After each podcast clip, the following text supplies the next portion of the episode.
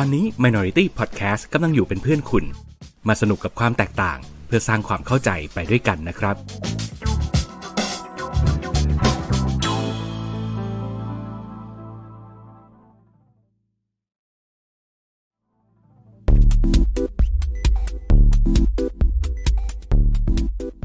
รายการ โดนตัวไหนมา เอ๊ะทำเสียงไม่เคยเหมือนเดิมเลย ไหนมึงลองดิ โดนตัวไหนมา เอองั้นเดี๋ยวใช้อันนี้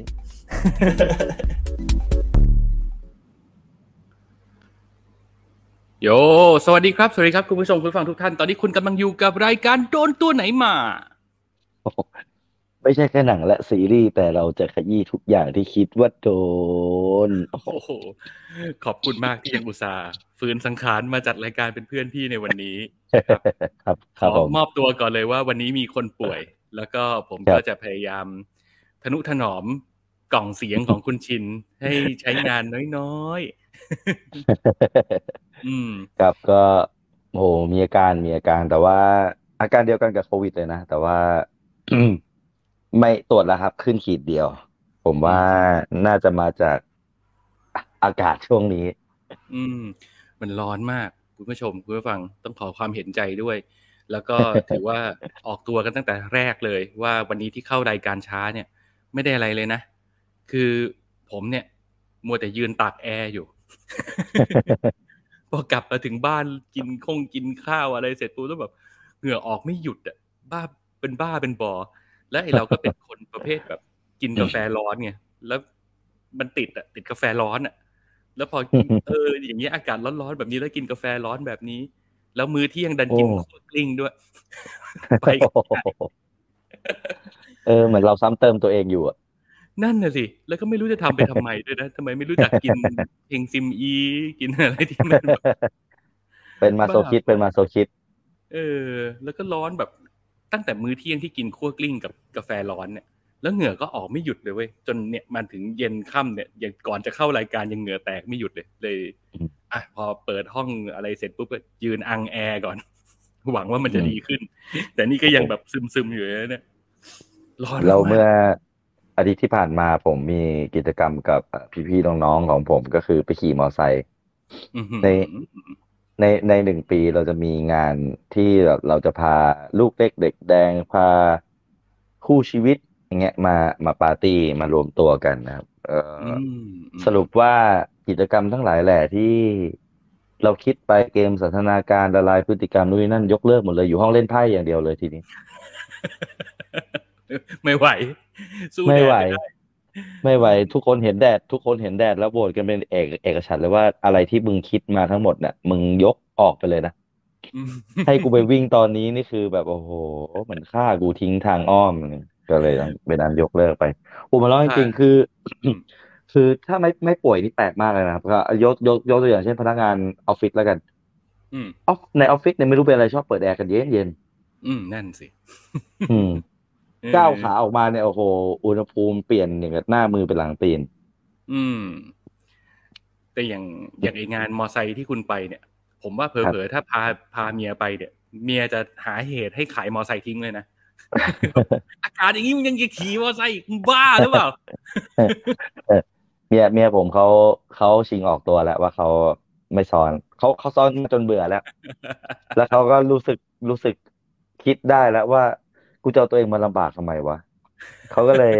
เขาก็เลยนั่งรถยนต์ครับ พวกกลุ่มแม่บ้านเขาก็จะมีรถยนต์ตามไปเมาส์มอยกันอะไรอย่างนี้อืมอืมอืมอืม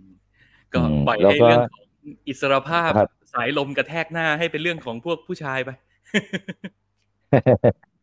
โอ้ไอไอพวกผู้ชายนี่แวะ กันแวะแต่ละปั๊มนี่หืมแทบจะไม่อยากไม่อยากเตะขาตั้งมอไซค์อยากจะปล่อยให้มันล้มแล้วก็วิ่งเข้าล่มให้ไวที่สุดเท่าที่จะเป็นไปได้โอ้โหมันร้อนจริงๆ แล้วก็อีกเรื่องหนึ่งที่ผมว่าทำให้ผมป่วยคือ PM อืมอืมอืมโอ้ฝุ่นน่ากลัวมากนะช่วงนี้น่ากลัวน่ากลัวโอ้โหดูข่าวแล้วก็ดูข่าวแล้วก็ เอาจริงๆบางทีผมก็โกรธนะคือ อย่างถ้าผมอ่าตอนเนี้ย ที่สถานการณ์ที่มันแย่ที่สุดในบ้านเราน่าจะอยู่ที่ประมาณพวกแม่สายไหมแล้วเชียงใหม่อะไรประมาณนั้น อืมอืมคือมันแย่ขนาดนี้ เห็นก็เห็นอยู่กับตาข่าวก็ประโคมออก ก็ยังจะเผากันอยู่นี่ผมก็ไม่รู้จะจิตสาธารณะมันไปไหนหมด อืมอืมแล้วเออในในฐานะที่ผมทำงานอยู่ย่านย่านๆเนี่ยเนาะเกี่ยวกับพวกงาคนรับการเกษตรงานอะไรแบบเนี้ย ไปให้ครับความรู้ความรู้อะไรอย่างเงี้ยให้ความรู้ไปเถอะถึงเวลาก็เผา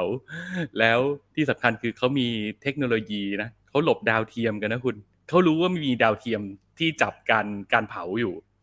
อือฮึแล้วเขาก็จะมีแบบมีวิธีการของเขาอะที่เขาจะไปส่องว่าดาวเทียมมันถึงไหนแล้วอะถ้าถึงตรงนั้นตรงที่เขาเขาก็ยังไม่เผาเขาก็ไปเผาที่อื่นโอ้ก่อนโหทำไมไม่เอาความมุมานะนี้ไปกับส่วนอื่นวะอืมเออเออก็อะไม่เป็นไร เราก็ถือว่าอย่างน้อยก็ มันก็ยังมีความพัฒนาขึ้นบางอย่างนะ เพราะว่าเห็นภาพแผนที่ที่ที่เขาทำให้เห็นจุดแดงๆอะว่ามันมีการเผาฮะอยู่ตรงไหนบ้างอะไรอย่างเงี้ย เราครัก็บจะเห็นว่าอย่างน้อยในประเทศเราเนี่ย มันก็น้อยลงและน้อยกว่าประเทศเพื่อนบ้านอืมไม่รู้ดีเปล่าวะแต่ว่าลมมันก็มามามากองกันอยู่แถวนี้อยู่ดีอะนะเออ อืมคืออืมขอโทษครับ ขออภัยด้วยครับ คืออะมีคนป่วยฮะวันอืมวันหนึ่งวันหนึ่งข้างหน้าเนี่ย คือต่อให้สถานการณ์มันดีขึ้น หมายถึงแบบว่า มันมีลมมาช่วยพัดให้ไอ้ฝุ่น พวกนี้มันกระจายตัวออกไปเนี่ย คือต่อให้มันไม่โดนเรา มันก็ไปโดนเพื่อนมนุษย์ประเทศเพื่อนบ้านอยู่ดีไงอืม ใช่ เพราะฉะนั้นนั่นแหละก็ถ้าเกิดช่วยกันได้มันก็น่าจะทำอะนะผมว่า อืมฮะอืม ก็ก็อะไม่เป็นไรยังยังมีแรงอยู่ก็สู้กันไป อะไรดีแล้วก็พยายามพลธนากันออกไป อะไรไม่ดีก็บ่นบ่นว่าว่ากันไปเผื่อจะไปเข้าหูเขาบ้างนะฮะครับอืมโอเค ก่อนที่เราจะเข้าเรื่องเข้าราวของเราในวันนี้ผมต้องพูดถึงคุณผู้ฟังที่น่ารักของเราคนหนึ่งนั่นก็คือพี่มงคลนั่นเองครับขาประจำคือเขาไม่ได้เป็นแค่ขาประจำรายการเรารายการเดียวเขาเขาไปโผล่ในรายการอื่นด้วย แล้วก็ อันนี้ผมฝากข่าวถึงพี่มงคลนิดนึง ไม่รู้ว่าฟังอยู่ตอนนี้หรือเปล่านะครับ ว่า พี่มงคลเขามีการเป็นป๋าดันให้รายการเรา เป็นให้รายการเราไปเชื่อมต่อกับอีกรายการหนึ่งอะไรอย่างเงี้ย เหมือนกับอาจจะได้โคกันบ้างในบางครั้ง ซึ่งก็อืมขอบคุณพี่มงคลมากๆ เพราะว่าผมเองก็เป็นแฟนรายการนั้นเหมือนกัน ก็ก็ฝากบอกพี่มงคลว่าเจ้าของรายการนั้นเขาติดต่อมาแล้วนะครับ ก็ขอบคุณพี่มงคลมากๆ แล้วก็ยินดีมากๆที่ได้มีโอกาสคุยกับพี่เจ้าของรายการท่านนั้น เรายังไม่บอกแล้วกันนะขอบคุณพี่มงคลนะครับ เรายังไม่บอกว่าเป็นรายการไหน เอาเป็นว่า เดี๋ยวให้มันเกิดเป็นผลก่อนแล้วกัน ให้มันเกิดผลก่อน เพราะว่าถ้าพูดไปตอนนี้เดี๋ยวเกิดไปไปมามาแล้วมันไม่ได้จอยกันหรือมีอุบัติเหตุอะไรกลางทางกันขึ้นมาเดี๋ยวเดี๋ยวจะเสียหายนะครับ ก็ครับยังไงก็แล้วแต่ไม่ว่าจะมีผลงานอะไรออกมา หรืออย่างไรหรือจะยังไงก็ตาม ก็ถือว่าเป็นเรื่องดีๆ ที่เราได้เพื่อนเพิ่ม แล้วก็เป็นเพื่อนที่มาจากคนฟังรายการที่น่ารักของเรานี่แหละ ก็ขอบคุณมากๆ ขอบคุณอีกทีนะครับครับ นอกจากพี่มงคลแล้ว คุณผู้ฟัง ถ้าเกิดคุณไม่ว่าจะฟังทางสดอยู่ตอนนี้หรือทางย้อนหลังนะครับเอ่อไม่ได้จำเป็นต้องเป็นป่าดันให้เราไปไปเชื่อมต่อหรือไปฟีดกับรายการไหนไปครอสกับใครไม่จำเป็น เอาเป็นว่าถ้ารักกันชอบกันฟังแล้วรู้สึกว่า เฮ้ยโอเค รายการนี้มันใช้ได้ก็บอกปากต่อปากกันก็ได้ครับ บอก เพื่อนบ้าน บอกเพื่อนร่วมงาน บอกคนในครอบครัว เปิดเสียงดัง ๆ ให้คนอื่นเขาได้ยินนะครับ ก็จะได้เป็นการช่วยแนะนำพวกเราไปด้วย แค่นี้ก็ดีใจมากๆแล้วนะครับ ขอบคุณนะครับครับขอบคุณครับอ๋อแล้วก็ไหนๆพูดถึงแฟนรายการที่น่ารัก ก็คงอืมจะต้องแสดงความยินดีกับเจ้าของร้านกาแฟคนใหม่ เฮ้ย คุณรู้ด้วยเหรอว่าเป็นร้านกาแฟ ผมยังไม่รู้เลยว่าเป็นร้านกาแฟ เขาอาจจะเป็นบ้านเฉยๆก็ได้นะอ้าวเหรอ เอออ่าอ่าอ่าคือเอาเป็นว่ายินยินยินดีกับบ้านใหม่ด้วยก็ได้อะกลางๆไว้ก่อนกลางๆไว้ก่อนอืมเผื่อว่าเขาโผล่มาตอนนี้ ก็คุณพี่คุณพี่นพพรก็ครับเป็นเป็นอีกหนึ่งคนนะที่เราชื่นชม เพราะว่ามันจะมีสักกี่คนวะที่สร้างบ้านด้วยมือของตัวเองได้ อืมเป็นสร้างแฟนบ้านรายดินการขึ้นมา เออ ที่เขาเขาใช้วิธีการสร้างบ้านดินนะครับ ซึ่งโอ้โห เอาจริงถ้าถึงเวลาผมต้องไปขอความรู้เพราะผมก็สนใจเรื่องนี้อยู่เหมือนกัน อืม แล้วก็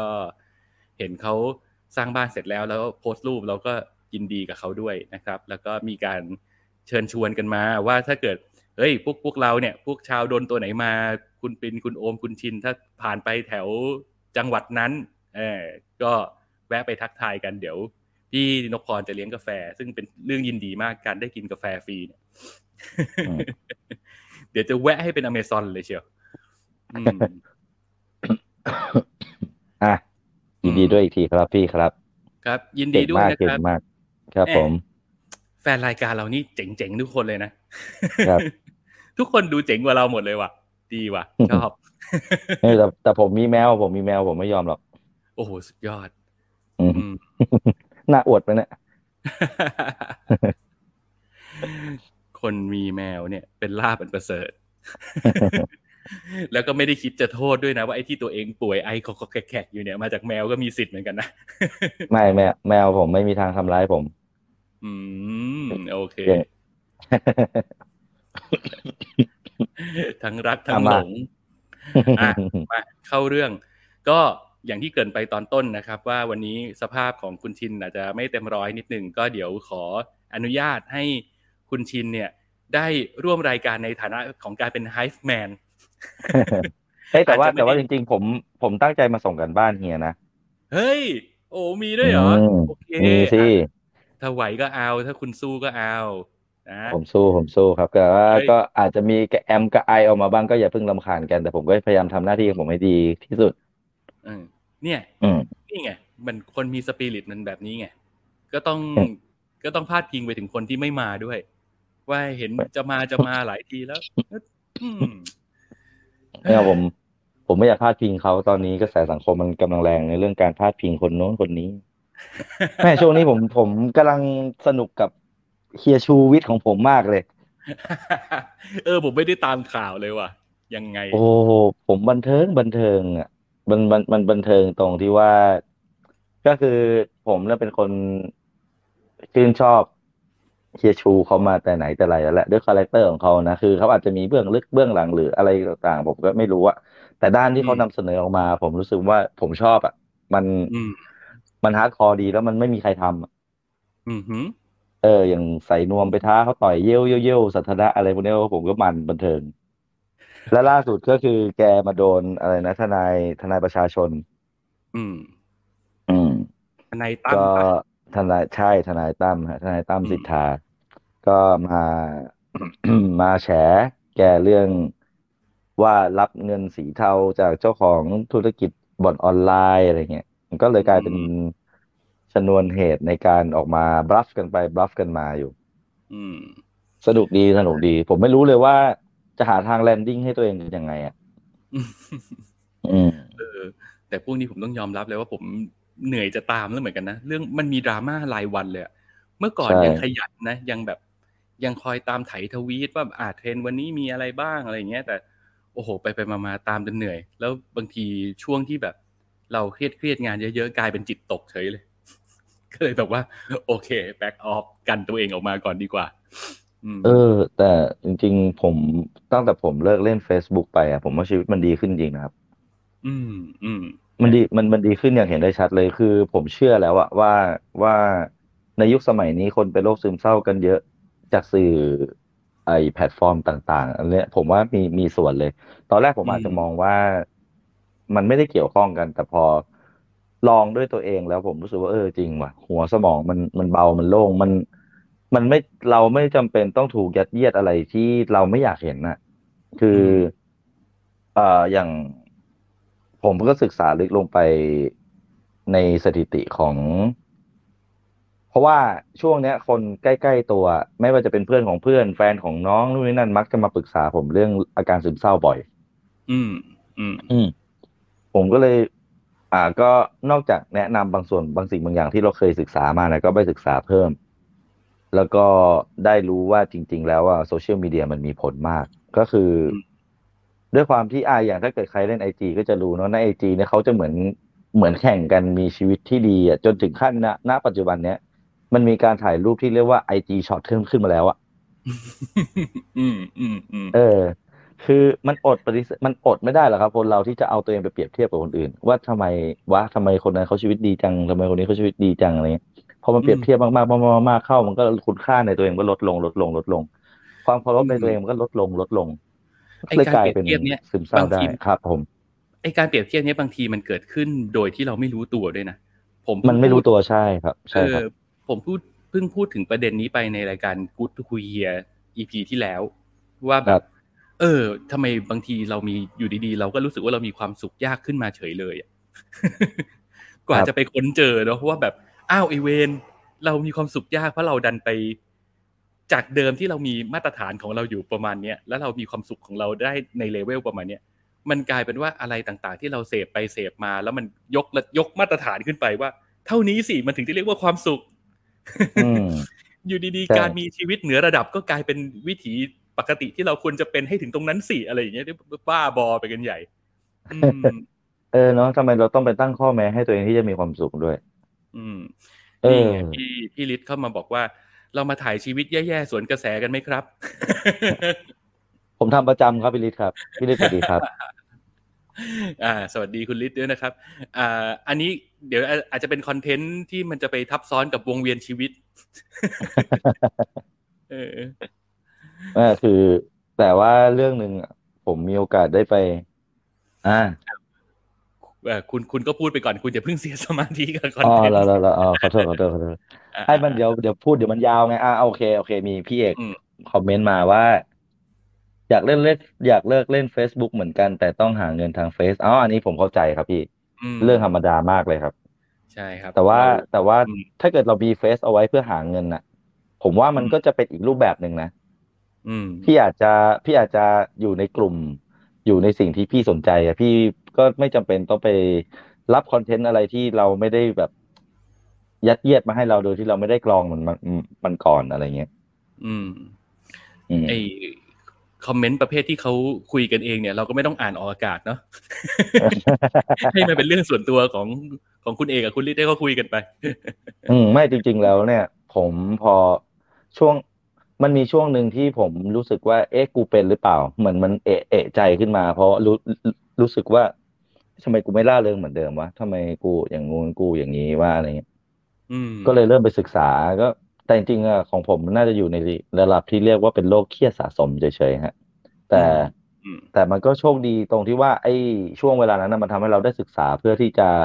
พอจะแนะนำบางสิ่งบางอย่างให้คนที่เขาเผชิญอยู่ได้ ผมไปเจอมาคนหนึ่งอืมเหมือนกับเขาเคยเป็นพี่เขาเป็นครีเอทีฟในวงการเอเจนซี่ที่มีชื่อเสียงสักคนหนึ่งอะครับอืมแล้วทุกวันนี้แกเหมือนเป็น แกนนำหลักในการทำให้คนรู้จักและรู้เท่าทันโรคซึมเศร้ามากขึ้น อืมคือพอยิ่งฟังแกเท่าไหร่เนี่ยก็ยิ่งรู้สึกว่าเออเราโชคดีจังเลยที่เราเราเองเราก็ศึกษาพุทธศาสนามาประมาณนึงอาจจะไม่เยอะอืมแต่ก็พอทำให้รู้ว่าอ๋อจริง ๆ แล้วเนี่ย ทางออกของโลกเนี้ยถ้าเอาทางพุทธเข้าไปช่วยแก้เนี่ยมันก็อาจจะช่วยเหมือนกันนะ เพราะว่าอืมเอ่อพุทธศาสนาพยายามจะทำให้เรามีสติอยู่กับตัวเอง ตลอดเวลา แล้วมันมีอืมมันมีวิธีทำที่ง่ายมากเลย จนผมแบบรู้สึกงงอะก็คือ คนเวลาเป็นโรคซึมเศร้าเขาจะจมจมดิ่งอยู่กับความคิดของตัวเอง ความคิดแย่ๆของคิดลบๆของตัวเองอะเนาะอืมเอ่อมันมีวิธีง่ายมากเลยคือเขาบอกว่า เนี่ยลองให้เอาเอามือเอามือเนี่ยครับ ถูถูเข่าตัวเอง แล้วก็ให้ระลึกไว้อะว่าเนี่ยเรากำลังถูเข่าอยู่ อืม และระหว่างนั้นอะเราจะไม่มีสติมันจะมาอยู่ตรงนี้แหละ เราจะไม่มีอ่าเราจะไม่เราจะไม่พุ่งไปทางที่เราไม่อยากจะไปแล้วอืมเนี่ยมันง่ายมากเลยอะมันมันง่ายจริง มันมันเหมือนกับมันเหมือน ย้อนกลับไปสมัยประถมที่เราตเราทุกคนต่างเรียนพุทธศาสนากันมาวิธีนั่งสมาธิอะ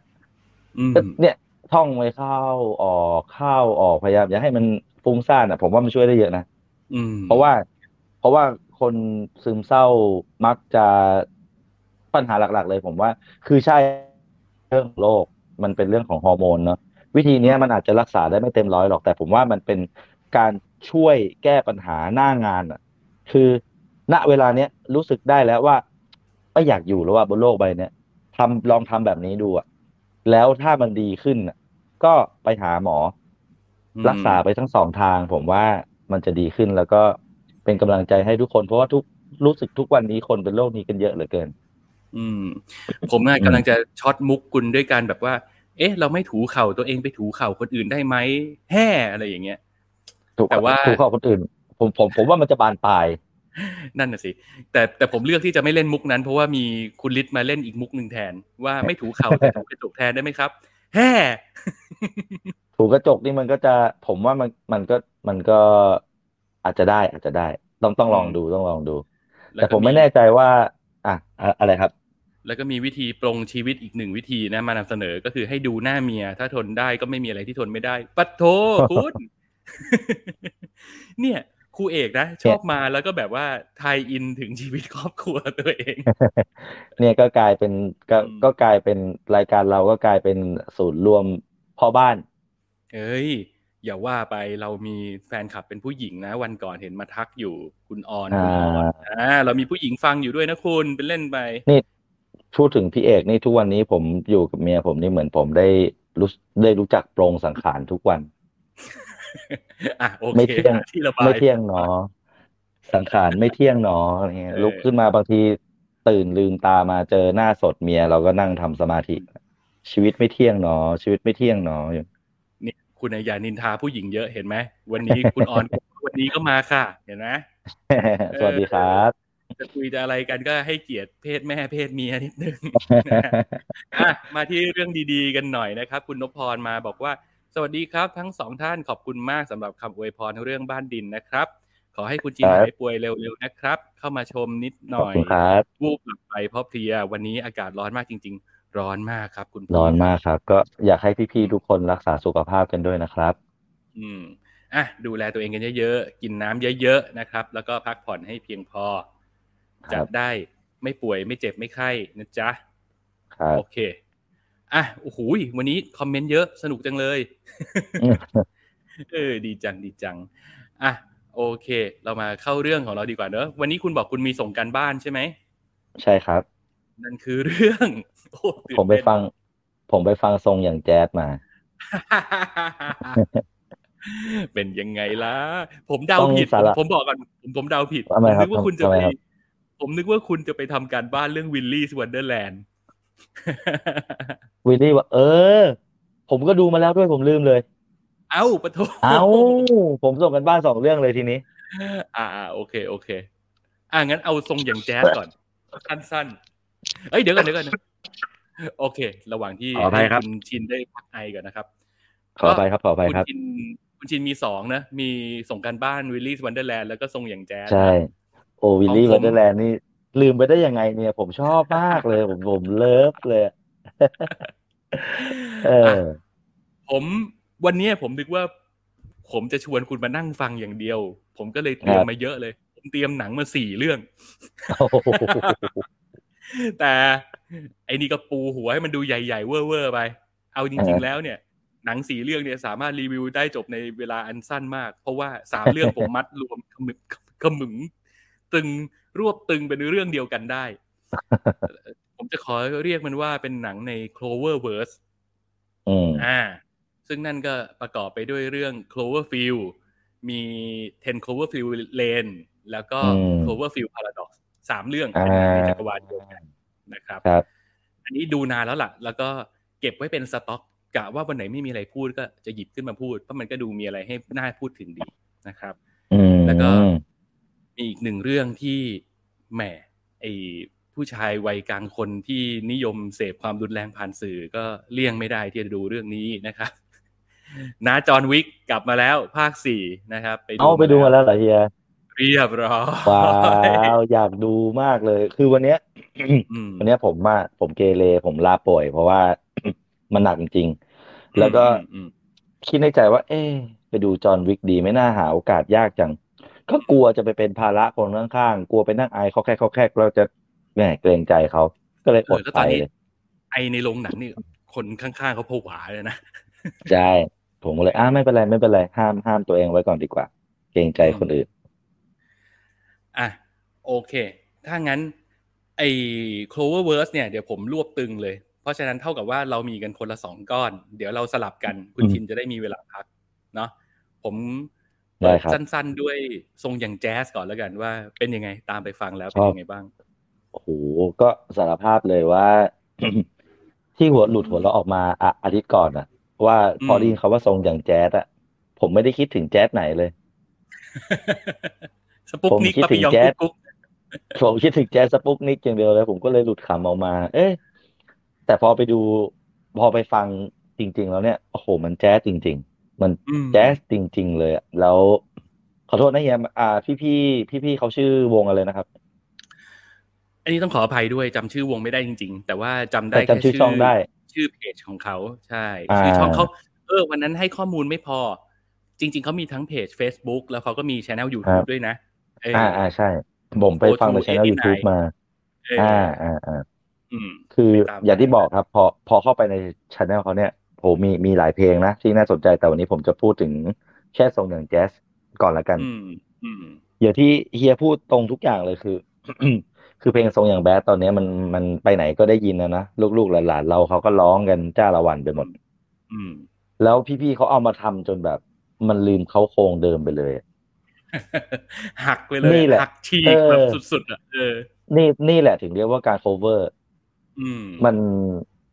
ไม่ไม่ได้หมายความว่าร้องตามตามต้นฉบับแล้วไม่ดีนะ แต่ทำแบบเนี้ย มันทำให้เรารู้รู้สึกว่าเราได้อะไรที่มันหลากหลายขึ้นอะ แล้ว ผมชอบทุกอย่าง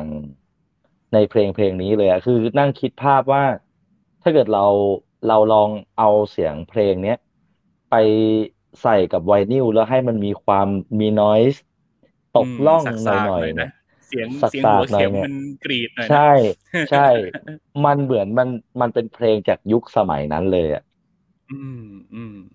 เออ มันมันมันดีจริง ๆ มันดีจริงๆคืออะอธิบายไม่ถูกคือ ผมอาจจะไม่สามารถลงลึกได้ เพราะว่าตามธรรมชาติของผมแล้วเนี่ย ผมเป็นคนไม่ฟังเพลงแจ๊สอืมอืมอืมครับ ผมก็เลยไม่คุณฤทธิ์สามารถแนะนำอะอืมครับผมให้พี่ดิษก่อน คุณลินมาบอกว่าอ๋อ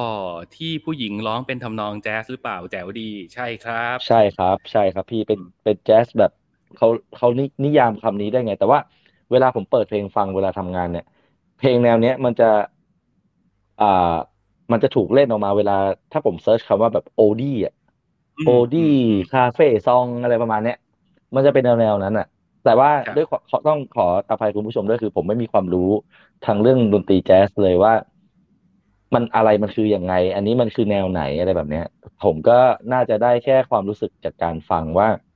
เออผมว่ามันมันมันแปลกดี แล้วมันเป็นเป็นการแปลกที่ดีอะครับ อืมครับอืมผมเองก็รู้งูปลาปลาจากที่ครับตามฟังจริงก็คือเริ่มมาจากเพลงฟังเพลงเก่าก่อนนะแล้วก็ตามไปครับเรื่อยๆหาข้อมูลไปเรื่อยๆก็ครับเราผม ผมก็ไม่รู้ว่าผมพูดถูกหรือเปล่า แต่ว่าเท่าที่เราตีความอะ เราก็พอจะจับ ได้ประมาณว่าไอแนวเนี้ยมันคือเป็นมันมันจะอยู่ในในย่านของ swing jazz ซึ่ง swing jazz ก็จะอืมใหญ่มากนะเพราะว่ามันก็จะมีตามยุคตามสมัยของเขา แล้วก็มีตามย่านที่เขาเล่น อย่างไอสไตล์แบบแบบที่เอามา cover เป็นทรงอย่างแจ๊สเนี่ยไอเนี่ยมันเป็นมันเป็นแจ๊ส swing jazz ปักษ์ใต้ของอืมของอเมริกาเขาเรียกเป็น Dixieland jazz หรือแบบ New Orleans jazz อืมอืมมันก็จะเป็นสไตล์ประมาณนี้ วงไทยที่นึกออก ว่าเคยทำเพลงแบบนี้มีไหม มีนะอืมมีนะ แต่ต้องย้อนกลับไปสมัยรุ่นคุณปู่คุณย่าเราอะนั่นสุนทราภรณ์คือวงก่อนสุนทราพรณ์นิดนึงเรียกว่าวงอสวันศุกร์อ่าอ่าอ่าอ่าอ่าอ่าอ่าผมเคยทันดูเทปเก่าอยู่ครับ อ่า วงอสวันศุกร์มีสมาชิก วงที่ทุกคนรู้จักนั่นคือในหลวงรัชกาลที่เก้าฮะ อืม เป็นหนึ่งในสมาชิกวง อ.ส. วันศุกร์แล้วก็ท่านจริงๆท่านท่านเก่งเพลงบลูส์มากเลยนะ ใช่ใช่คือท่านมาสายนั้นเลยเป็นบลูส์แล้วก็มาแจ๊สอืมอืมแล้วก็หลาย ๆ ท่านหลาย ๆ เพลงที่ที่ท่านแต่งอะขอขออนุญาตใช้คำธรรมดาแล้วกันนะเออก็ครับหลาย ๆ เพลงที่ท่านแต่งก็ก็เป็นเพลงแบบ ก็มี base เป็น New Orleans jazz แบบนี้แหละ เพราะว่าท่านท่านอืมชอบทางนี้อืม แล้ววง อสวันศุกร์ก็มีสมาชิกอีกคนหนึ่งน่าจะชื่อครูเอื้อสุนทรสนาน ซึ่งก็ต่อมาก็มาเป็นสุนทราพรณ์อืมอืม อืม แล้วก็อะทวนคอมเมนต์อีกทีที่คุณลิทักว่าที่ผู้หญิงคนนั้นร้องน้องผู้หญิงคนนั้นชื่อว่าคุณกีตาร์นะครับ คุณกีตาร์เป็นนักร้องที่สร้างชื่อจาก The Voice มาในซีซั่นแรก ๆ ทีหนึ่ง แล้วก็ผมไม่ได้ไม่แน่ใจว่าซีซั่นไหน แต่ว่า ล่าสุดที่เป็น The Voice All Star ก็ก็กลับมาอีกครั้งหนึ่ง อืม ร้องดีมาก ครับ อืม แล้วแบบเป็นวิธีการร้องแบบที่แบบ จริตจะก้านมาเต็มอะ อืม ดูมึแล้ว แล้วดูไม่ได้พยายามอะ ดูแบบเกิดมาฉันร้องของฉันแบบนี้อยู่แล้วอะ อืม ใช่ อืม เจ๋งดี เจ๋งดี เจ๋งอะเจ๋งเจ๋งโอ เค ก็แนะนำสำหรับใครที่ยังไม่เคยฟังนะครับ เข้าไปฟังกันได้ ทวนกันอีกที ชื่อ Channel 4289 นะครับ หรือในเพจ Facebook ก็ได้มีเหมือนกันลองไปฟังดู มีอีกหลายเพลง ผมก็ไปตามฟังเพลงอีกหลาย ๆ เพลงในนั้นหน้าหน้าทองก็แจ๋วหน้าหน้าทองก็ก็กีตาร์ร้องเหมือนกัน ชินจังก็สนุกดี อืม โอเค ผม มาเข้าเรื่องของผมเลยแล้วกัน ให้คุณชินได้พักนะครับ ก่อนอื่นเลย ขอไปเปิดหน้ารูปก่อน ผมขอเริ่มที่ cover verse ก่อนเลยแล้วกันเนาะครับเอ Cloverfield นี่ถ้าผมจำไม่ผิดมันใช่หนังที่เกี่ยวกับมนุษย์ต่างดาวไหมเฮีย ถ้าผิดขออภัยด้วย คุณน่ะสปอยเรียบร้อยแล้วเนี่ย เขาอุตส่าห์งำอะแต่เอาเป็นว่ามาจนถึงป่านเนี้ยไม่มีใครไม่รู้แล้วมั้ง ทุกคนในโลกน่าจะรู้แล้วล่ะมันเป็นหนังมนุษย์ต่างดาว แต่เอาเป็นว่าเราจะทำเป็นไม่รู้ก่อน เพราะว่าครับผมเนี่ยเป็นคนหนึ่งที่ได้ยินเรื่องราวความเกรียงไกรของจักรวาลนี้มานาน พอสมควรแล้วผมก็ยังไม่ได้ดูสักภาคจนกระทั่งมันมีช่วงหนึ่งที่ได้หยุดต่อๆกันหลายวันก็เลยแบบอะไหนๆทั้งสามเรื่องเนี้ย มันมีให้ดูใน Netflix หมดเลย ก็เลยกดดูครับแล้วดูต่อเนื่องสามเรื่องรวดครับอืมก็สมคำร่ำลือนะครับ แล้วก็ตอนที่ดูก็ไหนๆเราก็ห่างจากกระแสมันไปหลายปีอะเราก็เลยสามารถดูแล้วแบบจูนให้ตัวเองใสๆเหมือนจำเหมือนไม่ค่อยรู้อะไรได้ประมาณหนึ่งซึ่งก็สนุกดีนะครับ ก่อนอื่นต้องขอปูก่อนเลยว่า ในจักรวาล Cloververse เนี่ยมันประกอบไปด้วยหนังสามเรื่องเนาะอย่างที่เห็นในภาพตอนนี้มันก็ เรียงตามลำดับดังนี้เรื่องแรกที่ออกเลยคือเรื่อง Cloverfield นะครับ เรื่องที่สองคือ 10 Cloverfield Lane แล้วก็เรื่องที่สามคือ The Cloverfield Paradox สามเรื่องนี้เนี่ย มันสไตล์มันต่างกันโดยสิ้นเชิง ซึ่งมหัศจรรย์มาก มันเป็นมันโดยภาพใหญ่ ๆ ของมันเนี่ย มันมันคือหนังสยองขวัญ และมีความแปลกใหม่ มีการทดลอง มีการทำอะไรเพี้ยนเพี้ยนเวียดเวียด ให้เราได้ดูในทุกภาค อันนี้เรียกว่าเป็นลายเซ็นของจักรวาลนี้ โดยที่ในแต่ละภาคมันก็จะมีความเป็นตัวของตัวเอง เพราะว่ามันมีแนวทางที่แตกต่างกันไปครับผมไล่เรียงแบบนี้แล้วกัน พอพอมันเป็นสามเรื่องปุ๊บเนี่ยเอออย่างที่บอกบอกให้ฟังไปเมื่อกี้เนาะว่ามัน Cloverfield มาก่อน แล้ว Ten Cloverfield Lane มา แล้วก็ Cloverfield Paradox เป็นภาคที่สามแต่ครับผมจะแนะนำอย่างนี้ครับ ว่าถ้าเกิดใครจะไปดูแล้วคุณสามารถรักษาความเป็นคนใสๆตาแป๋วๆไม่รู้เรื่องหรือราวอะไรเท่าไหร่ได้เนี่ย ผมอยากแนะนำให้ดูเรื่อง Ten Cloverfield Lane ก่อน แล้วค่อยต่อด้วย Cloverfield พาราเอ้ยแล้วค่อยต่อด้วย Cloverfield ธรรมดา แล้วค่อยไปจบที่ Cloverfield Paradox อะอืมแนะนำให้ดูภาคสองก่อนนะ Ten Cloverfield Lane ก่อน แล้วค่อยไป Cloverfield แล้วค่อยกลับไปที่ Cloverfield Paradox นะครับทำทำทำไมเฮียถึงแนะนำแบบนั้นนะเฮียเขาไทม์ไลน์มันเล่าแบบนั้นเหรอครับหรือว่ายังไง จริงๆไทม์ไลน์มันคือภาคหนึ่งภาคสองมันแทบจะเป็นไทม์ไลน์เดียวกันเลย แต่มันเล่าคนละที่ อ๋อตัวตัวละครก็คนละตัวกัน ใช่ มันไม่เกี่ยวกันเลยเว้ยอืมมันไม่เกี่ยวอืกันเลยมเออก็อันดับแรกเดี๋ยวผมขอเริ่มจาก Ten Cloverfield Lane ก่อน มันว่าด้วยเรื่องของน้องผู้หญิงคนหนึ่งที่ขออภัยจำชื่อตัวละครไม่ได้ละแต่เอาเป็นว่า เธอมีปัญหา ครอบครัวตรงที่ทะเลาะกับแฟน ทะเลาะกับสามีอะไรอย่างเงี้ย แล้วก็งอนกันขับรถออกมา แล้วอยู่ดีๆ รถของเธอก็เกิดประสบอุบัติเหตุตกข้างทาง รู้ตัวอีกทีคือมาอยู่ในห้องใต้ดินของตาลุงคนหนึ่งตาลุงจอห์นแคนดี้คือเป็นตาลุงอ้วนๆหนวดๆเข้าๆอย่างเงี้ยอือฮึแล้วก็โดนโดนล่ามโซ่ไว้ยอยู่ในห้องใต้ดินอืมของตาลุงอืมคนนี้ และไอ้เธอก็จะแบบพยายามดิ้นรนหนีออกไปอะแล้วไอ้ตาลุงก็บอกว่า เฮ้ย จะหนีทำไมทำไมไม่รู้จักสำนึกบุญคุณ นี่ช่วยนะเนี่ย รู้ไหมเนี่ยว่าโลกข้างนอกมันชิบหายแค่ไหน มันอืมีมวิบัติภัยระดับโลกเกิดขึ้นข้างนอก แล้วอืมฉันน่ะกำลังจะหลบมาอยู่ในห้องใต้ดินของฉัน แล้วฉันน่ะบังเอิญเจอเธอประสบเหตุอยู่ ฉันก็เลยด้วยมนุษยธรรมที่ฉันมี ฉันก็เลยช่วยเธอมา เนี่ย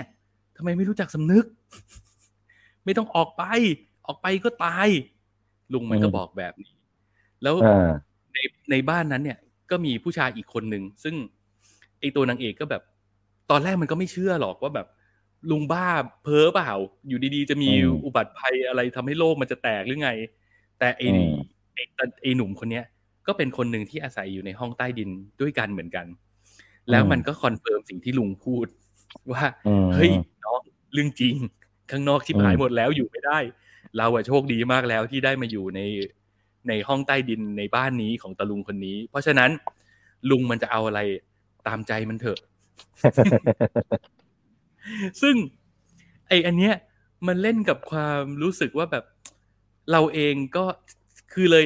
พี่เลยแนะนำว่าอยากให้ดูภาคสองนี้ก่อนเรื่องนี้คือภาคสองที่อยากครับให้ดูเรื่องนี้ก่อนอะเพราะว่า มันเล่นกับความไม่รู้ว่าข้างนอกมันมีอะไรเกิดขึ้นกันแน่อืมอืมแล้วไอ้ความไม่รู้ว่าข้างนอกมันมีอะไรเกิดขึ้นกันแน่กับ กับไอ้ในบ้านที่อยู่กันสามคน แล้วมีตาลุงที่เอาแน่เอานอนไม่ได้ แล้วก็อารมณ์ขึ้นขึ้นลงลงที่เรารู้แน่ ๆ ว่า ไอเนี่ยน่ากลัวอืมเราจะเลือกทางไหนวะเราเราจะอืมเราจะทนอยู่ในนี้ต่อไปหรือเราจะฝืนออกไปเสี่ยงข้างนอกวะไปตายเอาดาบหน้าอะไรอย่างเงี้ย อืม ซึ่ง ไอเรื่อง Ten Cloverfield Lane เนี่ยมันก็ว่าด้วยเรื่องราวประมาณนี้ที่เป็นพูดว่าพูดง่ายๆว่ามันเป็นหนังสยองขวัญที่มันเล่นกับพื้นที่จำกัด แล้วมันก็เล่นกับความอืมรู้สึกนะว่าเล่นกับความรู้สึกว่าแบบเราจะเอาตัวรอดจากตรงนี้ยังไง แล้วไอคนนี้มันไว้ใจได้หรือเปล่า แล้วไม่ใช่แค่ไอ้ลุงนะไอ้หนุ่มคนเนี้ย เราก็ไม่รู้นะว่าแบบว่ามึงเตรียมกันมาหรือเปจะล่าเชื่อวะมันได้ขนาดไหนใช่เออเราจะเชื่อใครดีอะไรอย่างเงี้ย อืม นั่นแหละ มันก็เล่นกับความลึกลับตรงนั้น ซึ่งในบรรดาสามเรื่องผมชอบเรื่องนี้ที่สุดอืมนะครับ ตลอดอืมทั้งเรื่องมีตัวละครแค่สามตัวนี้เลย โดยที่อยู่ในโลเคชันก็คือบ้านของไอ้ลุงนี่เลยเหรอครับ มันเล่นกันอยู่แต่ในห้องใต้ดินเลย มันมันจะมีเอออื้อหือไม่อยากสปอย แต่เอาเป็นว่า อ่า เข้าใจเข้าใจ เออ มันประมาณนี้ แต่ว่าอืมมันอืมก็จะมีนอกเหนือไปจากนี้บ้าง ตัวละครอาจจะมีนอกเหนือไปจากนี้บ้าง แต่ว่าไม่เยอะ มันจะมีไอ้สามคนนี้แหละที่แบกหนังเรื่องนี้ทั้งเรื่องอยู่ อืมอืมโอเค อ๋อเพราะอ๋อ ที่เฮียที่เฮียแนะนำแบบเนี้ยเพราะว่าในภาคแรกเนี่ย มันก็จะเฉลยมาหมดแล้ว ภาพใช่ภัยพิบัติหลายแหล่นู่นนี่นั่นอะไรอย่างนี้ ใช่ เพราะในภาคแรกอือะมมันว่าด้วยเรื่องภัยพิบัติไง เราก็จะอืมในภาคแรกเราจะรู้เลยแหละว่าไอ้โลกข้างนอกมันเป็นยังไง อืม อืมอืม โอเค เพราะฉะนั้นพอจบ10 Cloverfield Lane ปุ๊บ เราก็จะไปต่อกันที่ Cloverfield เฉยๆนะครับ ซึ่งอันนี้คือภาคแรก แนวทางแตกต่างกันอีกแล้วไอ้เรื่อง Cloverfield เนี่ย มันเป็นหนัง found footage เว้ย มันว่าด้วยเรื่องของไอ้หนุ่มคนหนึ่งเนี่ย คนที่อยู่กลางภาพนะครับ เขากำลังจะได้ ตำแหน่งใหม่ งานใหม่ แล้วต้องย้ายไปทำงานที่ญี่ปุ่น โดยที่อืมเพื่อนๆที่อยู่ในในนิวยอร์กด้วยกันเนี่ยอะก็มาจัดงานเลี้ยงปาร์ตี้แบบอำลากัน แล้วก็ไอภาพทั้งหมดที่เราเห็นน่ะมันคือภาพจากกล้องวิดีโอที่มีคนเดินถ่ายในงาน แล้วก็พยายามจะอือฮึแบบไปเก็บสีหน้าของทุกคนแล้วก็แบบให้ทุกคนกล่าวคำอำลาอะอวยพรไอ้นี่หน่อยมันจะเดินทางไกลแล้วนะ อะไรอย่างเงี้ย แต่ ปาร์ตี้ดำเนินไปได้ไม่เท่าไหร่ ก็จะเริ่มมีดราม่าเกิดขึ้นตรงที่ว่า มันมีผู้หญิงคนหนึ่งซึ่ง ไอ้พระเอกของเราเนี่ย จริง ๆ กับผู้หญิงคนเนี้ยเขารักกันแหละ แต่ว่ามันมีเหตุที่ทำให้เขาไม่ได้ลงเอยกัน แล้วในวันเนี้ยอืมวันที่พระเอกมันจะต้องอยู่นิวยอร์กเป็นวันสุดท้ายพรุ่งนี้จะต้องไปญี่ปุ่นแล้วเนี่ย ผู้หญิงคนเนี้ยมันก็มามาในงานเลี้ยงอำลา แล้วก็มาพร้อมกับแฟนใหม่ของเขาไอ้พระเอกของเราก็เฮิร์ตก็นั่นแหละ ก็ไปนั่งเป็นหมาหงอยไปและไอ้กล้องแฮนดี้แคมนี่ก็ขยันถ่ายเหลือเกิน ก็ตามถ่ายขยันแค่ไหนก็นึกถึงร่างทรงอะเออมันขยันประมาณนั้นไปตามสอดตามส่องว่าเขาอะไรยังไง ใครคุยกันอะไรยังไงเสียงมันก็จะเข้ากล้องมัน ซึ่งมันก็เป็นวิธีการเล่าเรื่องที่ทำให้เราประติดประต่อเรื่องราวได้ และไอความดราม่าที่เกิดขึ้นเนี่ย มันก็ คุกรุ่นอยู่ดีๆนะทันใดนั้นเองก็มีเสียงตุ้งตังตุ้งตังปึ้งปังปึ้งปังไฟดับปับปับปับปับปับปับบนท้องถนนก็มีเสียงรถหวอวิ่งไปวิ่งมา ทุกคนก็รู้สึกว่าฮะเกิดอะไรขึ้นนี่คืออะไร ผู้ก่อการร้ายเหรอหรืออะไร แล้วก็เลยเกิดกระบวนการออกไปดูว่าข้างนอกเกิดอะไร และความอืมวิบัติชิบหายก็ค่อยๆเกิดขึ้น ทีละนิดอืมทีละหน่อย อืม อืมเอ๊ะ ผมกำลังจะเลื่อนรูป แต่ทำไมผมเลื่อนไม่ได้ ผมจำได้ขออภัยว่าผมเคย ผมเคยเปิดดูภาคเนี้ย ไปได้หน่อยนึงแล้วผมอะสู้ความเวียนหัวของการเป็นฟาวฟุตเทจไม่ได้ อืม อืม คือมัน feel handycam วิ่งเจอเจอตลอดเวลาอะไรอย่างเงี้ย ผมเลยยอมแพ้ไปก่อน ใช่ มันมันค่อนข้าง hardcore เลยอะไอความเป็นฟาวฟุตเทจของมันอะอืม อืมใช่ผมอะผมจำได้แล้วอือฮึอืมเนี่ยแล้วมันก็มีความวิบัติชิบหายเกิดขึ้นในนิวยอร์กและไอ้แก๊งตัวละครที่อยู่ในงานปาร์ตี้มันก็ต้องหนีออกมาแล้วก็เอาชีวิตรอด อืม แล้ว ไอ้ในภาคเนี้ยเราจะได้เห็นเลยแหละว่าสิ่งที่เกิดขึ้นทั้งหมดมันคืออะไร เห็นแบบอืมเห็นเห็นอะอืมอืมอืมเห็นแบบเห็นเห็นเออซึ่ง มันก็ถือว่าเป็นความแปลกใหม่ในยุคสมัยนั้นนะเพราะว่าก็ต้องบอกว่าโอ้ยเป็นเป็นสิบปีแล้วเหมือนกันนะเรื่องเนี้ยแล้วอืมพอมันเป็นหนังฟาวฟุตเทจแล้วมันว่าด้วยเรื่องของวิบัติภัยที่เกิดขึ้นจากสิ่งมีชีวิตนอกโลกแล้วอืมมันมีความเป็นไซไฟแต่ย้อนกลับไปอีกทีมันเป็นหนังฟาวฟุตเทจนะอะไรอย่างเงี้ย ซึ่งอืมไอ้วิธีคิดแบบนี้มันทะเยอทะยานมาก อืมอืมก็ประมาณนั้นนะครับ เราคิดว่าภาค 10 Cloverfield Lane เป็นหนังสยองขวัญในพื้นที่จำกัด ภาค Cloverfield เฉยๆ เป็นหนัง found footage เอาชีวิตรอดมีดราม่า ภาคที่ 3 Cloverfield Paradox จะพาเราไปถึงไหนครับ ไปอวกาศเลยพี่น้อง Cloverfield Paradox นะครับ ว่าด้วยเรื่องของอยู่ดีๆ นะ มันก็มาเล่าเรื่องของกลุ่มนักวิทยาศาสตร์ หัวกะทิทั่วโลก ที่ร่วมมือกัน เหตุการณ์เนี้ยเป็นเหตุการณ์ที่เกิดขึ้นในโลกอนาคตด้วยนะ ในอนาคต เอะอืมทำไมผมคุ้นๆนะไอ้นี่ไง บารอนซีโมไงทำไมผมคุ้นๆนะเหมือนผมจะเคยดูแล้วในภาคนี้ ผมว่าคุณอาจจะได้ดู คุณนี่เป็นคนชอบดูหนังแล้วลืมนะว่าดูอะไรไป เนี่ยไอ้พวกนิสัยเปิดดูแล้วนอนเนี่ย อะอะอะอะฟังกันฟังจากเฮียก่อนเดี๋ยวจะได้จำได้ว่าว่าเคยดูหรือยัง Cloverfield Paradox เป็นเรื่องราวในโลกอนาคตนะครับ กลุ่มนักวิทยาศาสตร์หัวกะทิรวมตัวกันเพื่อไปทำภารกิจอันยิ่งใหญ่ นั่นก็คือฮะณปัจจุบันที่ที่เรื่องมันเล่าอยู่อะ คือโลกเนี้ยมันกำลังจะถึงภาวะ เรียกว่าเป็นภาวะสงครามเลยก็ได้ เพราะว่ามันแย่งชิงทรัพยากรกันพลังงานมันไม่พอ แล้วแต่ละอืมประเทศก็มีความทะเลาะเบาะแว้งกันอะมีปัญหากันครับโลกคือพร้อมจะแตกเป็นสิ่งเสี่ยงแล้ว เพราะว่าทุกประเทศมันทำทำสงครามแย่งทรัพยากรกันครับทีนี้สิ่งที่เกิดขึ้นก็คือไอ้นักวิทยาศาสตร์กลุ่มเนี้ยมันคือความหวังของมนุษยชาติ เพราะเขามีโปรเจกต์ทดลองอันใหม่ที่จะทำการออกไปในอวกาศ เพื่อที่ไปจุดปฏิกรณ์อะไรบางอย่างที่จะทำให้ เกิดแหล่งพลังงานใหม่ แล้วจะเอากลับมาใช้ในโลกได้อย่างไม่มีที่สิ้นสุดอืมเสมือนว่าเสมือนว่าเราได้ดวงอาทิตย์ใหม่อะแล้วเราใช้พลังงานจากดวงอาทิตย์นั้นอะประมาณนั้นนะอันนี้ผมเปรียบเทียบให้เข้าใจกันง่าย ๆ เร็วๆ เพราะฉะนั้นไอเนี่ยนักวิทยาศาสตร์ห้าหกคนเนี่ย มันเลยเป็นแบบเป็นความหวังอะแล้วก็พอขึ้นไปในอวกาศปุ๊บมันแต่ละคนมันก็จะมีดราม่าโดยเฉพาะนางเอกนะครับ นางเอกก็จะเป็นผู้หญิงผิวดำที่ก็เป็นหนึ่งในคณะนักวิทยาศาสตร์ที่ไปด้วย แล้วก็จะมีดราม่าส่วนตัวเหมือนกันว่า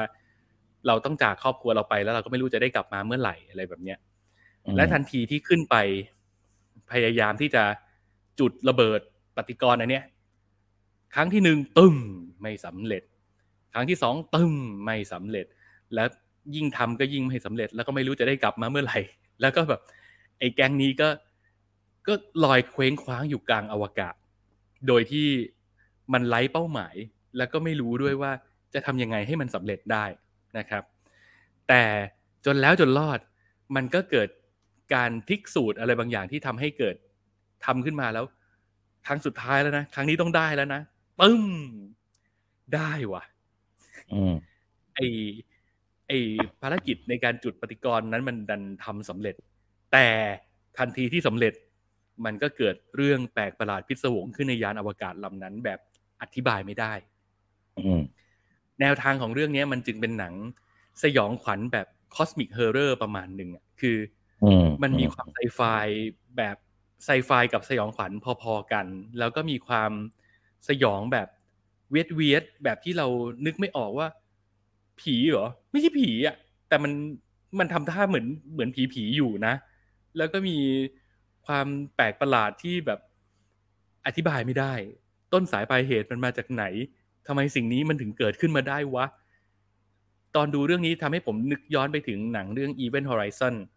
ไม่รู้ว่ามีใครเกิดทันได้ดูหรือเปล่า มันก็จะเป็นหนัง หนังสยองขวัญยานอวกาศอะไรประมาณนั้น ซึ่งอืมในบรรดาสามเรื่อง เรื่องเนี้ยดรอปสุดอืมบอกเลย เรื่องนี้ดรอปสุด แต่ว่าถ้าเกิดเป็นคนที่ชอบอะไรเวียดเวียดเนี่ย และชอบตอนจบที่ โอ้โห ยิ่งกว่าหักมุมใช้คำนี้แล้วกัน คือจบเหมือนเอาส้นเท้ามาขยี้หน้าคนดูอะว่าเอออ๋อเหรอจบแบบนี้เหรอขอบคุณนะ เนี่ย เอออืมเรื่องนี้ก็ถ้าถ้าชอบจบแบบนั้น เรื่องนี้ก็ เออ คุณก็น่าจะเอนจอยไปกับมันได้เพลินๆนะครับ กล่าวโดยรวมก็คือสามเรื่องนี้สนุกกันไปคนละแบบ สนุกมากสนุกน้อยก็ไล่เรียงตามที่ผมบอกให้คุณฟังไปอ่าเฮียแล้วก็นิดนึงครับผมนิดนึงครับ นิดนึงครับ ขอแทรกอันเนี้ยฮะช่วยตอบคำถามผมให้หายคาใจหน่อย ผมจะได้บอกกับตัวเองได้เลยว่า เออสรุปเรื่องนี้ผมเคยดูหรือยังอืม ใช่ ใช่ที่มันมี ติงไหมติงติง มี อ่าโอเคจำได้แล้วจำได้แล้วเออโอเคผมเคยดูแล้วนาติงก็มา เอออ่าอ่าแล้วแล้วอ่าคุณแล้วคุณจำตอนจบมันได้ใช่ไหมอย่าจำบอกนะว่าได้ลืมอืมจำได้สิใครจะไปลืมลง นั่นแหละ จบแบบเอาส้นเท้าขยี้หน้าคนดูจริงๆอืมก็นอกจากจะมีตอนจบแบบนั้นแล้วเนี่ยไอไอเรื่อง Cloverfield Paradox เนี่ยมันยังทำหน้าที่อธิบายด้วยว่าเหตุการณ์ทั้งหมดที่เกิดขึ้นในภาคหนึ่งกับภาคสองอะมันก็เกี่ยวเนื่องกันทั้งหมดอย่างไร เออ มันทำหน้าที่นั้นด้วย เหมือนเป็นตัวห่อแพ็กเกจของทั้งจักรวาลไว้ด้วยกัน ครับ อืม อะ ประมาณนี้นี่คือ Cloververse นะครับ ผมขอกลับไปที่ภาพแรกนิดหนึ่ง สิ่งที่ทำให้ผมรู้สึกว่า ต่อให้มันจะสนุกมากสนุกน้อย ไล่เรียงกันไปไม่เท่ากันยังไงก็แล้วแต่นะ แต่ผมก็ยังอยากเชียร์ให้ดูอันนี้อยู่ เพราะว่าอย่างหนึ่งเลยเนี่ยไอผมว่าไอจักรวาล Cloververse เนี่ยมันเป็นมันเป็นบันทึกประวัติศาสตร์อย่างหนึ่งตรงที่ว่า พอคุณกลับไปดูหนังเรื่องเนี้ยแล้วไปดูรายนามของคนที่ทำงานในจักรวาลเนี้ยคุณจะเห็นเลยว่า นี่มันคือทีมชาติ มันคือการรวมแก๊งของ คนทำงาน production ผู้กำกับนักเขียนบทโปรดิวเซอร์ที่เป็น new wave อะเป็นคนรุ่นใหม่ที่ทำอะไรเจ๋งๆ ในเวลาต่อมาเต็มไปหมดเลย ยกตัวอย่างเช่นโปรดิวเซอร์ที่คุมจักรวาลนี้ทั้งหมดก็คือคุณ J.J. Abrams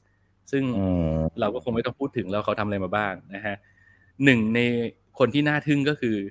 คนเขียนบทTen Cloverfield Lane หนึ่งในนั้นคือมีคุณ Damien Chazelle ที่ทำ La La Land ทำ Whiplash อืมแล้วก็พุ่มกับ Cloverfield ก็มีคุณแม t รีฟที่ต่อมาได้ทำแบทแมนอืมแล้วก็มี โอ้ อีกสารพัด Drew Goddard อะไรเงี้ยคือ คนเก่งๆ เจ๋งๆอะมามารวมตัวกันในจักรวาลเนี้ย เพื่อที่จะปั้น Cloverfield สองภาคแรก เต็มไปหมดเลย อืม ในแง่ของการผลิตมันเลย มันเลยเจ๋งมาก แล้วมันเลยทะเยอทะยาน แล้วมันก็ท้าทายมาก แต่ชื่อเจ๋งๆเหล่านั้นอะ หายไปหมดเลยนะ ในภาคสามในภาคสามเหมือนเหมือนมันโดนทิ้งทุ่นอะเออแต่ว่าก็ไหนๆดูมาสองภาคแล้วอะเออก็ไอ้พาราดอกก็ดูให้มันจบไปมันก็จะเข้าใจแพ็กเกจของทั้งหมด อืม แล้วก็นอกจากในแง่การผลิตมันยังมีอีกหนึ่งอย่างที่น่าสนใจคือ ในวันที่เรื่อง Cloverfield ทำการตลาดมันสร้างมิติใหม่ของการโปรโมทหนังนะ นั่นคือการที่ปกติการโปรโมทหนังมันก็คือแค่แบบ อะฉายตัวอย่างหนัง มีทำพวกบิลบอร์ด มีทำสื่อต่างๆออกมาอะไรอย่างเงี้ยประมาณหนึ่ง แต่ว่า c o v e r f i e l d มันเป็นหนังที่บุกเบิกการโปรโมทหนังแบบแบบโคตรเนิร์ดอะ มันเอาจริงมาก อย่างไอ้ภาคแรกเนี่ย มันเป็นหนังฟาวฟุตเทจใช่ไหมสิ่งที่มันทำคือ มันทำเว็บไซต์ขึ้นมาเลยนะ มันทำเว็บไซต์ขึ้นมาแล้วมันก็แบบ ปล่อยคลิปหลุดออกมา แล้วมันก็เล่นกับความเป็นโซเชียลมีเดียซึ่งซึ่งตอนนั้นกำลังแบบเพิ่งมาใหม่ ๆ เหมือนกันน่ะแล้วคนก็จะกระตือรือร้นมากกับการที่แบบเฮ้ยมันมีคลิปหลุดอันนี้ มันมีสัตว์ประหลาดโผล่มาในคลิปนี้โน่นนี่นั่นอะไรเงี้ยคือ กลายเป็นกระแสสังคมขึ้นมาในบรรดาอืมชาวเนิร์ดแล้วทุกอย่างมันค่อยกลับมาโยงตรงที่ว่าอ๋อมันเป็นการโปรโมทหนังว่าอุ้ยโคตรเจ๋งเลยอะไรอย่างเงี้ย และไอ้อืมพวกสิ่งต่างๆที่อยู่ในหนังอะมันก็ไปอัปเดตอยู่ในเว็บไซต์ แล้วมันก็มีเรื่องราว backstory มีเรื่อง spin-off ที่เป็นหนังสั้น อยู่ในช anel YouTube อยู่ในเพจโน่นเพจนี้อยู่ในทวิตเตอร์อะไรมันทำทุกอย่างแบบในโลกออนไลน์ที่แบบ โอ้โห ยิ่งตามยิ่งหมกมุ่นกับมันก็จะยิ่งเจออะไรลึกลับซับซ้อนเต็มไปหมด เออ ซึ่งอืมดูมันดูเป็นการโปรโมทหนังที่โคตรเนิร์ดแต่ว่าก็โคตรได้ผลสำหรับชาวเนิร์ดในยุคนั้น อืมอือฮึก็ถือว่าเป็นเรื่องที่แปลกใหม่ดี ครับ อืม โอเค ก็แนะนำแนะนำประมาณหนึ่งเนาะสำหรับคนที่อยากจะดูอะไรเนิร์ดเนิร์ดๆแบบนี้นะครับ ก็ไม่ถึงกับแนะนำแรงๆหรอกเพราะคิดว่าก็คงไม่ได้มีคนจะเอนจอยกับมันได้สักเท่าไหร่ แต่ว่าก็ถ้าสนใจอะไรแปลกใหม่ก็ลองลองดูก็ไม่เสียหายนะครับ ครับครับผมโอเค โอ้เหนื่อยเหมือนกันนะรีวิวหนังสามเรื่องรวดเนี่ยอะมา ตาคุณละ ให้คุณมาขั้นส่งการบ้าน วิลลี่มาวันเดขั้อนร์แลนด์ไอ้วิลลี่วันเดอร์แลนด์นี้เฮียเอามาเล่าในสัปดาห์ที่เฮียอยู่คนเดียวถูกไหมฮะเอ่อวิลลี่วันเดอร์แลนด์ไม่ใช่ ผมอยู่กับคุณ ใช่เหรอไผมอยู่คนเดียวไอ้ที่ผมอยู่เฮียน่าจะผมอยู่คนพูเดียว อ๋อผมพูดวิลลี่วันเดอร์แลนด์เอ่อผมพูดวิลลี่วันเดอร์แลนด์กับมิสซิ่งใช่ไหมวะ เออ น่าจะใช่ อืม เพราะว่าอ่าอ่าอาทิตย์ที่แล้วอะผมอืมเฮียเฮียแค่ยก Willy's Wonderland มาเปรียบเทียบกับเรื่องอะไรของผมสักอย่างหนึ่งอะไอเรื่องที่มันเกี่ยวกับความรุนแรงอะ เออ เนี่ยแล้วผมก็ได้เจกยิต์น Project Wolf Hunting เออ ใช่ Project Wolf Hunting ใช่ใช่ใช่เฮียหยิบยกเรื่องเนี้ยเอามาเปรียบเทียบกัน ผมอะอืมได้ยิน Willy's Wonderland จากครั้งนั้นแหละ ทีนี้อืมพอไปเปิดใน Netflix ดู เอ๊ะทำไม เรื่องนี้เหมือนได้ยินเฮียเล่าคร่าวๆว่าว่าเป็นนิโคลัสเคสอะไรสักอย่างหนึ่งอ๋ออ๋ออ๋ออ๋ออ๋อลองเลยลองเปิดดูก็ได้อืมจริงอ่าถ้ามันสองอาทิตย์ผ่านมาแล้วเนี่ยเดี๋ยวเรื่องย่อก็เฮียเฮียเฮียทวนเรื่องย่อหน่อย หน่อยดีกว่า โอ้โห แทบไม่มีอะไรให้ทวนนะนิโคลัสผมเคเองจผมผมขับเองผมรถเองผมเองเออก็วิลลี่ วิลลี่วันเดอร์แลนด์มันเป็นเหมือนชื่อสวนสนุกสวนสนุกหนึ่งที่อืมที่อยู่อยู่ดีๆ ก็ไม่ใช่อยู่อยู่อยู่ดีๆสิวันดีคืนดี มันก็กลายมาเป็นสวนสนุกล้าง เพราะอืมว่าบรรดาตุ๊กตามาสคอตหรือตุ๊กตาที่มันเป็นแบบเป็นหุ่นยนต์ที่เอาไว้ทำหน้าที่ร้องเพลงบนเวทีในห้องอาหารอะไรเงี้ยวันดีคนดีมันก็ลุกขึ้นมาไล่ฆ่าคนอืมเออ แล้วก็แล้วก็เลยมีคุณ เจ้าของสวนสนุกเนี่ยเขาก็เลยหาคนเข้ามาเพื่อไปดูแลสวนสนุกเนี้ยเพื่อรอการฟื้นคืนกิจการอะไรก็ว่าไปแต่ว่า สุดท้ายก็มาได้ตัวลุงนิโคลัสเคสเข้าไปเป็นพันโลงอืมแล้วอืมแล้วหลังแล้วหลังจากนั้นแหละความสนุกมันก็เลยเกิดขึ้น อืม มันไม่มันไม่มีอะไรเลย มันเท่านี้จริง ก็พูดง่ายๆว่า นิโคลัสเคจปะทะตุ๊กตาผีข้ารักเจ้ายิ่งๆชื่อไทยมันชื่อนั้นเลยนะ เหรอพันอะไรพันพันลงข้าง vs ตุ๊กตาอะไรอะไรสักอย่างอะ อย่างนั้นเลยอะเออประมาณก็คลั่งนี้จริงเออเออ คือเรื่องมันก็ประมาณเนี้ยครับ มันก็จะอธิบายยังไงดีอะคือผมไม่รู้เลยว่าผมอยาก ผมควรจะจัดหนังเรื่องนี้ไว้ในหมวดหมู่อะไร สยองขวัญไหมสยองขวัญไหมมันก็ไม่สยองขวัญอะคือ คือสมมุติถ้าเกิดเราเอาตุ๊กตาตัวหนึ่งมาตัดหัว เราจะเรียกมันว่าสยองขวัญไหมอะเป็นหนังติงตองอะสำหรับพี่นะ คือมันบันเทิงมันดูเอาบันเทิงได้เลยคือเออวางวางตักกะทุกอย่างทิ้งไว้ แล้วก็ดูไปกับมัน ดูเสพความรุนแรงที่มันมอบมาให้เราอย่างเต็มอิ่มอืมเพื่อมีแรงที่จะไปสู้กับวันต่อไป อืมคือก็คิดซะว่าถ้าเกิดคุณเจอวันที่แย่ๆมาแล้วเนี่ย ก็อะดูเรื่องนี้ซะหน่อย จะได้รู้ว่า เออ ชีวิตนิโคลัสเคสมันก็ไม่เบาเหมือนกัน แต่เอาจริงๆในในวูบหนึ่งอะอืมผม อิจฉาชีวิตของนิโคลัสเคสในเรื่องนี้นะ ยังไงฮะ คือผมอะเคยจินตนาการกับตัวเองไว้ ผมเป็นอืมในสมัยเด็กครับ ผมเป็นเด็กจินตนาการสูง เรื่องเนี้ย มันมันเติมเต็มความฝันเติมเต็มจินตนาการนั้นผมมากเลย คือผมเคยคิดไปต่างๆนานาว่า เออ วันหนึ่งถ้าเราสามารถใช้ความรุนแรงกับสิ่งที่เราไม่ต้องรู้สึกผิดได้แม่งก็น่าจะดีนะเออระบายอารมณ์นะ เออมคือแบบ ไอ้ละไม่ไม่ได้หมายความว่าเราทำอยู่ฝ่ายเดียวนะ คืออืมเราเอาชีวิตไปเดิมพันกับสิ่งที่มันก็สามารถฆ่าเราได้อะแต่อืมกูกูต้องไม่รู้สึกผิดแน่นอนที่กูฆ่ามึงอะอืมแล้วในเรื่องเนี้ยมันเป็นแบบมันเป็นแบบนั้น ผมเลยเอนจอยมากอืมซึ่งไอไอความรู้สึกแบบเนี้ย มันเลยทำให้เกิดหนังซอมบี้ไง ทำให้เราแบบว่า เออได้ตะลุยฆ่าอะไรโดยที่เราไม่ต้องรู้สึกผิดได้อะไรอย่างเงี้ยเมื่อซอมบี้ซอมบี้มันก็ยังเป็นอดีตพ่อแม่คนอื่นอยู่ไงเฮียอืมอืมอืมอ่าอ่าผมก็จะมี mindset ที่ต่างออกแต่ว่าเรื่องเนี้ยมันทำให้ผมคิดถึงเกมเกมหนึ่งอืมอ่าอ่าเกมอ่าอ่าอ่าอ่านึกออกนึกออก ผมจำชื่อเกมเดืไม่อได้ออกไหมเดือนเดือนออกมาใช่เออผมก็จำชื่อเกมไม่ได้คือ แต่เกมนั้นน่ะมันจะเออถ้าเกิดใครเคยเล่นหรือใครจำชื่อเกมได้ก็มาคอมเมนต์บอกกันนิดนึงนะฮะ แต่ว่ารูปแบบเกมหรือตัวละครเนี่ยตัวละครก็มีความคล้ายนะ อืมอืมอืมเออ แบบนี้เลย แล้วไอ้ในในเกมนั้นน่ะ คือมันจะให้เราเล่นเป็นยาม ในสวนสนุกแบบนี้แหละ แล้วเรามีหน้าที่คือเรานั่งอยู่ในห้องควบคุมเพื่อเปิดปิดประตูต่างๆนานา สิ่งที่เราทำได้คือเราต้องเปิดปิดประตูกับดูกล้องวงจรปิดว่า ไอ้ตุ๊กตาผีพวกเนี้ย ตอนเนี้ยมันทำอะไรอยู่แล้วมันอยู่ในห้องไหน เรามีหน้าที่เปิดปิดประตูเพื่อกันยังไงก็ได้ไม่ให้มันเข้ามาหาเราอะ อืผมดูหนังเรื่องเนี้ยแว็บแรกผมคิดถึงเกมนั้นขึ้นมาเลยด้วย character design ด้วยอ่าบรรยากาศหลาย ๆ อย่าง มันมันมันมันใช่เลย ไม่รู้เหมือนกันว่าผู้กำกับได้แรงบันดาลใจมาจากเกมนั้นหรือเปล่า เป็นไปได้เป็นไปได้ ไม่แน่ผู้กำกับอาจจะเล่นเล่นนั้น เล่นเกมนั้น แล้วไม่ผ่านสักทีหนึ่งก็เลยเอาพวกมันมาฆ่าในหนังเรื่องนี้ก็ได้เออก็ก็จริง เราไม่รู้ความตั้งใจของพุ่มกับหรอก แต่ว่าผมว่าที่น้านิโคลัสเคจมา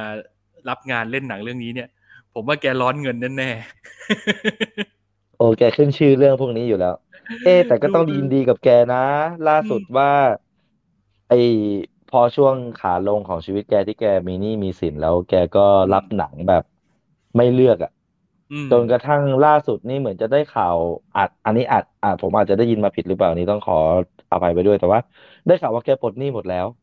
โอ้ยยินดีด้วยกันนะ จะได้เลิกรับหนังไม่เลือกสักที แต่ล่าสุดก็เห็นเป็นแดกคิวล่านี่น่าดูมากเลยนะ แต่เอาจริงๆเขาก็เป็นนักแสดงที่เราเกลียดไม่ลงนะหมายหมายถึงแบบว่า สมมุติ แม้เขาจะได้รับบทในหนังที่อะเราพูดกันตามตรงก็เหมือนเป็นหนังเกรดบีอะอืมอืมเป็นดาราเบอร์ใหญ่ที่ไปเล่นหนังเกรดบีเพื่อเอาเงินมาใช้หนี้อะแต่สุดอืมท้ายแล้วอะพอวันหนึ่งที่เขาจะต้องกลับมารับบทอะไรที่มัน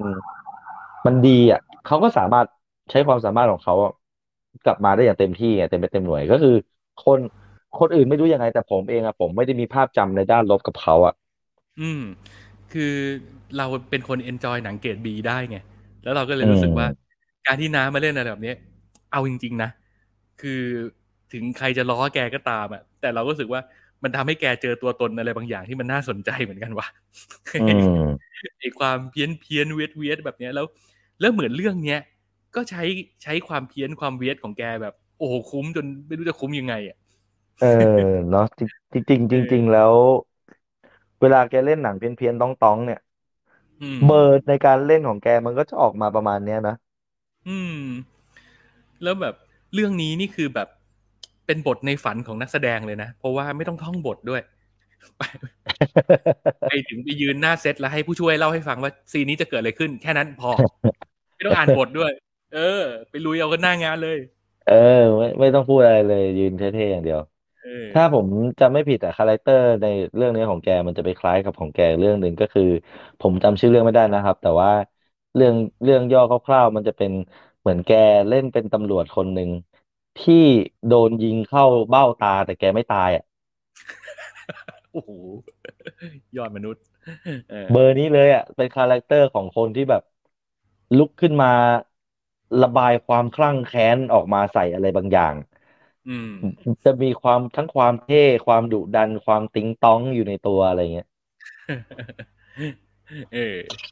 อะก็กล่าวโดยสรุปก็คือ คุณชินน่าจะชอบพอสมควรเนอะ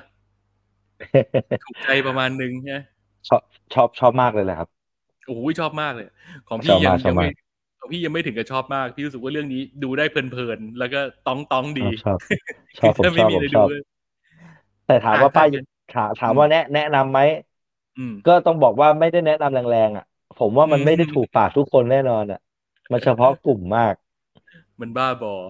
อะมันถ้บ้าย่งบอกอีกหนึ่งคำถามก็คือ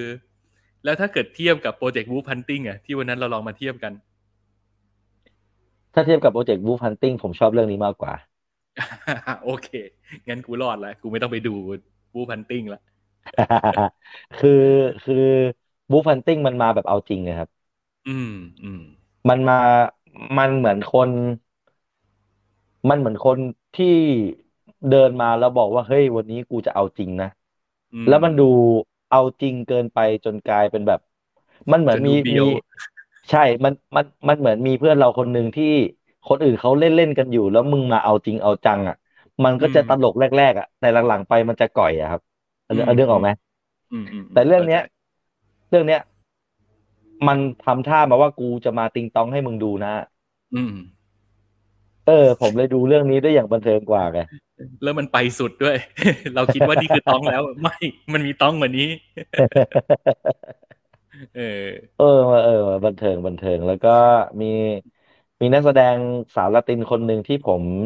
ชื่นชอบเธอมาตั้งแต่สมัยเธอเล่นซีรีส์เรื่องมายานและแต่ผมจำชื่อเธอเธอไม่ได้ อ๋อ น้องนางเอกอะเหรอ น้องนางเอกใช่ครับ อ๋อเล่นซีรีส์มายันมา เป็นสาวละตินสาวละตินแบบหน้าตาน่ารักดี อืม เฮ้ย ต่อให้เราจะมองว่าหนังเรื่องนี้มันติงต้องมันเกรียนมันบ้าบ้าๆบอๆยังไงก็แล้วแต่แต่ผมลองไปหาข้อมูลเล่นๆมา ผมเจอว่าเขามีแฟนคลับเหมือนกันนะเรื่องเนี้ยแล้วมีแฟนประเภทที่แบบตั้งทฤษฎีมาพยายามอธิบายด้วยนะ ว่าตกลงแล้วไอ้เรื่องราวทั้งหมดเนี่ย มันคืออะไรยังไงกันแน่เว้ย แล้วมีหนึ่งในทฤษฎีที่ผมคิดว่า โอ้โหคนที่คิดแบบนี้ได้ก็ต้องไม่แพ้คนทำหนังเหมือนกันนะ ไม่เห็นแปลกเลยก็ถ้าเกิดเราชักอืมกี้ยังเป็นตำนานได้เลยทำไมหนังเรื่องนี้เออจะเป็นตำนานไม่ได้ใช่ไอ้ทฤษฎีนั้นน่ะอืมมันอธิบายว่าที่นะนิโคลัสเคจในเรื่องเป็นแบบนี้เนี่ย เพราะแกไม่ใช่คน แกเป็นหุ่นยนต์อ่าเฮ้ย เจ๋งว่าเอาอ่า เออเออเออเออเออเออเป็นไปได้เป็นไปได้ฮาเฮ้ยพอดีมองฮามุดีมเฮ้ยพอมองมุมนั้นปุ๊บแบบเอ้าไอ้บ้าเมคเซนเฉยเออแต่เรื่องนี้มันมีทุกอย่างที่หนังเกรดบีพึงมีจริงๆนะใช่ใช่ใช่ใช่เออแปลกดีแปลกดีแต่ว่า คือมันไม่ได้บ่อยนักที่เราจะได้เห็นหนังแบบเนี้ย คือแกนหลักหรืออะไรของมันมันอาจจะโอ้โห มันเกลอไปหมดแล้วแหละ แต่ผมว่า ไม่รู้สิส่วนตัวผมเองผมดูแล้วผมบันเทิงอะคือนอนยิ้มหัวเราะกินขนมไปได้กับมันอะไรอย่างเงี้ยตลกดี พอพอพอเรารู้สึกว่า พอเราไปปรับตรรกะของเราให้เข้ากับหนังได้ปุ๊บเนี่ย อืม เราก็ไม่มีอะไรทำนอกจากดูว่า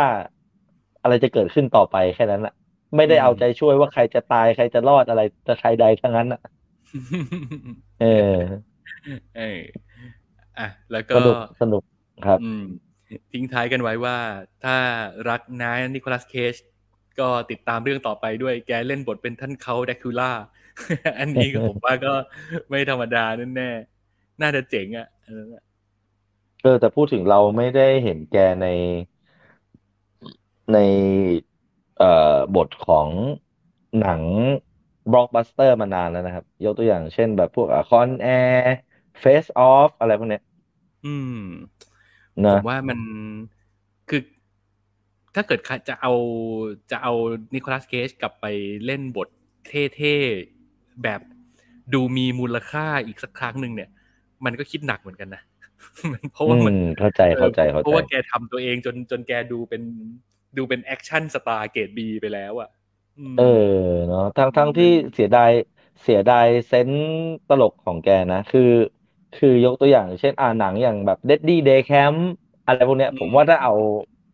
นาเคสไปเล่นมันก็อาจจะได้อีกฟิลหนึ่งนะ อืม แต่เห็นมีข่าวว่าจะมีการกลับมาทำเฟสออฟภาคสอง อืมแล้วแล้วเล่าเรื่องราวหลังจากนั้นน่ะหลังจากเหตุการณ์ที่เกิดขึ้นในเฟสออฟภาคแรก ซึ่งก็น่าสนใจเหมือนกัน ไม่รู้โอ้ยว่าจะแกได้จะได้กลับมาหรือเปล่า นั่นน่ะสิแล้วถ้าเกิดได้จอห์นทาวต้ากับนิโคลัสเคจกลับมาทำไงอือหือระเบิดระเบ้อถ้าจะกลับมาบล็อกบัสเตอร์อีกครั้งก็ต้องเรื่องนี้แหละวะเออเอออูแต่ว่าเอาจริง ๆ ถ้าคนอายุยังไม่ถึงยี่สิบไม่น่าจะเคยดูไหม Face Off ก็เป็นไปได้นะ เพราะว่า Face Off นี่คือ โอ้โห มันหลายสิบปีแล้วเหมือนกันนะผมว่า อืม นานนานแล้วเหมือนกันนะนานนานเออแต่ถ้าถ้าจะไม่ผิดผมเคยเห็นโมโนเอากลับมาฉายอยู่ครับอืมอืมอืมก็ถือไม่เป็นหนัง คืออืมคือ Face Off อะมันเจ๋งในยุคสมัยนั้นไงเฮียเนาะมันเจ๋งใช่ในใช่ยุคสมัยที่ อ่าเทคโนโลยีการแพทย์หรือนู่นนี่นั่นมันยังมาไม่ถึงขนาดเนี้ยถ้ามันมาในยุคสมัยเนี้ย มันอาจจะกลายเป็นเรื่องปกติไปแล้วก็ได้ อืม ใช่เออเออก็ต้องมานั่งลุ้นกันดูว่าว่าเขาจะคงต้นฉบับไว้ขนาดไหน อืม แล้วมันเป็นหนังแอคชั่นในตำนานเลยนะ ตอนนั้นอะ มันแบบอืมอืมว้าวซ่าไปหมดทุกอย่าง แล้วที่สำคัญคือสิ่งที่มันทำให้เราทึ่งและเราชอบใน Face Off มันคือเรื่องการแสดงอะที่ทำให้เรา การแสดงของทั้งนิโคลัสเคจแล้วก็จอห์นทราโวต้ามันทำให้เราเห็นว่า เวลาเขาสลับ character อะแล้วมันสลับกันอืจมริงๆอะเออือมอันนี้น่าทึ่งอืม มันเจ๋งตรงมันอะผมว่าค่อยๆมันมันเป็นตำนานเพราะว่า มันมันเจ๋งตรง character สองตัว ต่างกันคนละขั้วแล้วนักแสดงแต่ละคนเขาก็เล่นเบอร์ใหญ่นำไว้ไว้แล้วอะจะจะได้เห็นความต่างเวลาเปลี่ยนอะอืม แล้วแบบดูแล้วเราเชื่อว่าแบบไอตัวนี้มันไปอยู่ในร่างนี้จริง ๆ ว่ะอะไรอย่างเงี้ยอ่าอ่าเอ้ยนี่เราถือว่าเราสปอยเฟสออฟอยู่ปะเนี่ย โอ้โหหนังเกินยี่สิบปีแล้วคุณเอ๋ยถ้าจะมาถือสากันวันนี้ผมก็ไม่รู้จะต้องใส่พานมาลัยไปขอโทษยังไงอะเนี่ยอะโอเค มามาถึงเรื่องราวสุดท้ายในวันนี้กันดีกว่าไหนๆก็โอ้มากัอยากนที่รอฟังรอฟัง เรื่องของความนิยมในหนังรุนแรงแล้วเนี่ยมัน จะไม่พูดถึงเรื่องนี้ก็ไม่ได้นะฮะโอ้โหคือผมอะไปอ่านคำนิยมของเพจหนึ่งมาเขาบอกว่าจอห์นวิกสี่เนี่ยได้สร้างมาตรฐานใหม่ให้หนังบู๊ขึ้นมาบนโลกใบนี้แล้ว โอ้ผมอืมฟังคำนี้แล้วผมคาดหวังมากเลย คาดหวังไปเลยอืมแล้วคุณจะเจอสิ่งที่มันยิ่งกว่าที่คุณคาดหวังไว้อีก โอ้โห ท้ากันแบบนี้ บอกเลยอืมอะก่อนที่จะไปถึงเรื่องความรู้สึกผมขอเกรินคร่าวๆก่อนแล้วกันว่า ใครที่ดูจอห์นวิกมาอย่างต่อเนื่องอะนะครับ เราก็คงจะรู้แล้วแหละว่า เนื้อหามันมีความสำคัญไหม มันก็สำคัญประมาณนึงอะแต่ว่ามันก็เอาจริง ๆ นะ ไม่ต้องดูครบก็ได้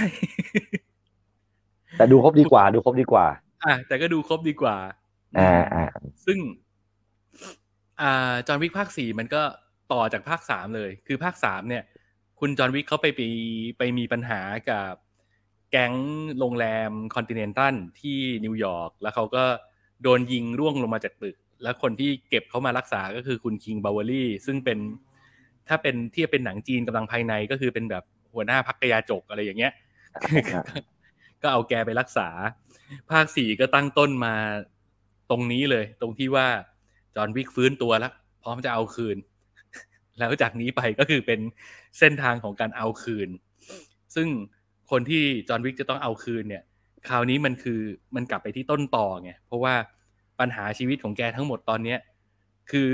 มันเริ่มมาจากแหมคนฆ่าหมาขโมยรถแกแล้วแกก็จะไปล้างแค้นอะไรเนี่ยแหละมันนั่นนั่นเป็นเรื่องราวของภาคแรกๆแต่หลังจากนั้นมันเริ่มไปใหญ่ไปโตตรงที่ว่ามันกลายเป็นความขัดแย้งของจอห์นวิก High Table High Table ก็คือเป็นพวกสภาของนักฆ่าภาสูงที่สภาอ่าสูงที่คอยดูแลนักฆ่าทั้งโลก พอครับจอห์นวิกคนเดียว against the world อะ คือ มึงคนเดียวแล้วไปเป็นศัตรูกับนักฆ่าทั้งโลกมันเลยกลายเป็นเรื่องใหญ่เรื่องโต ทีนี้ถ้าจะหยุดเรื่องนี้ได้ จอห์นวิกก็ต้องไปหยุดการกระทำของพวกสภาสูงอือืมมนี่คือจุดเริ่มต้นของหนังเรื่องนี้นะครับ แล้ว โอ้โห เรื่องย่อเล่าแค่นี้เลยที่เหลือไปไปเผชิญชะตากรรมกันเอาเองอืม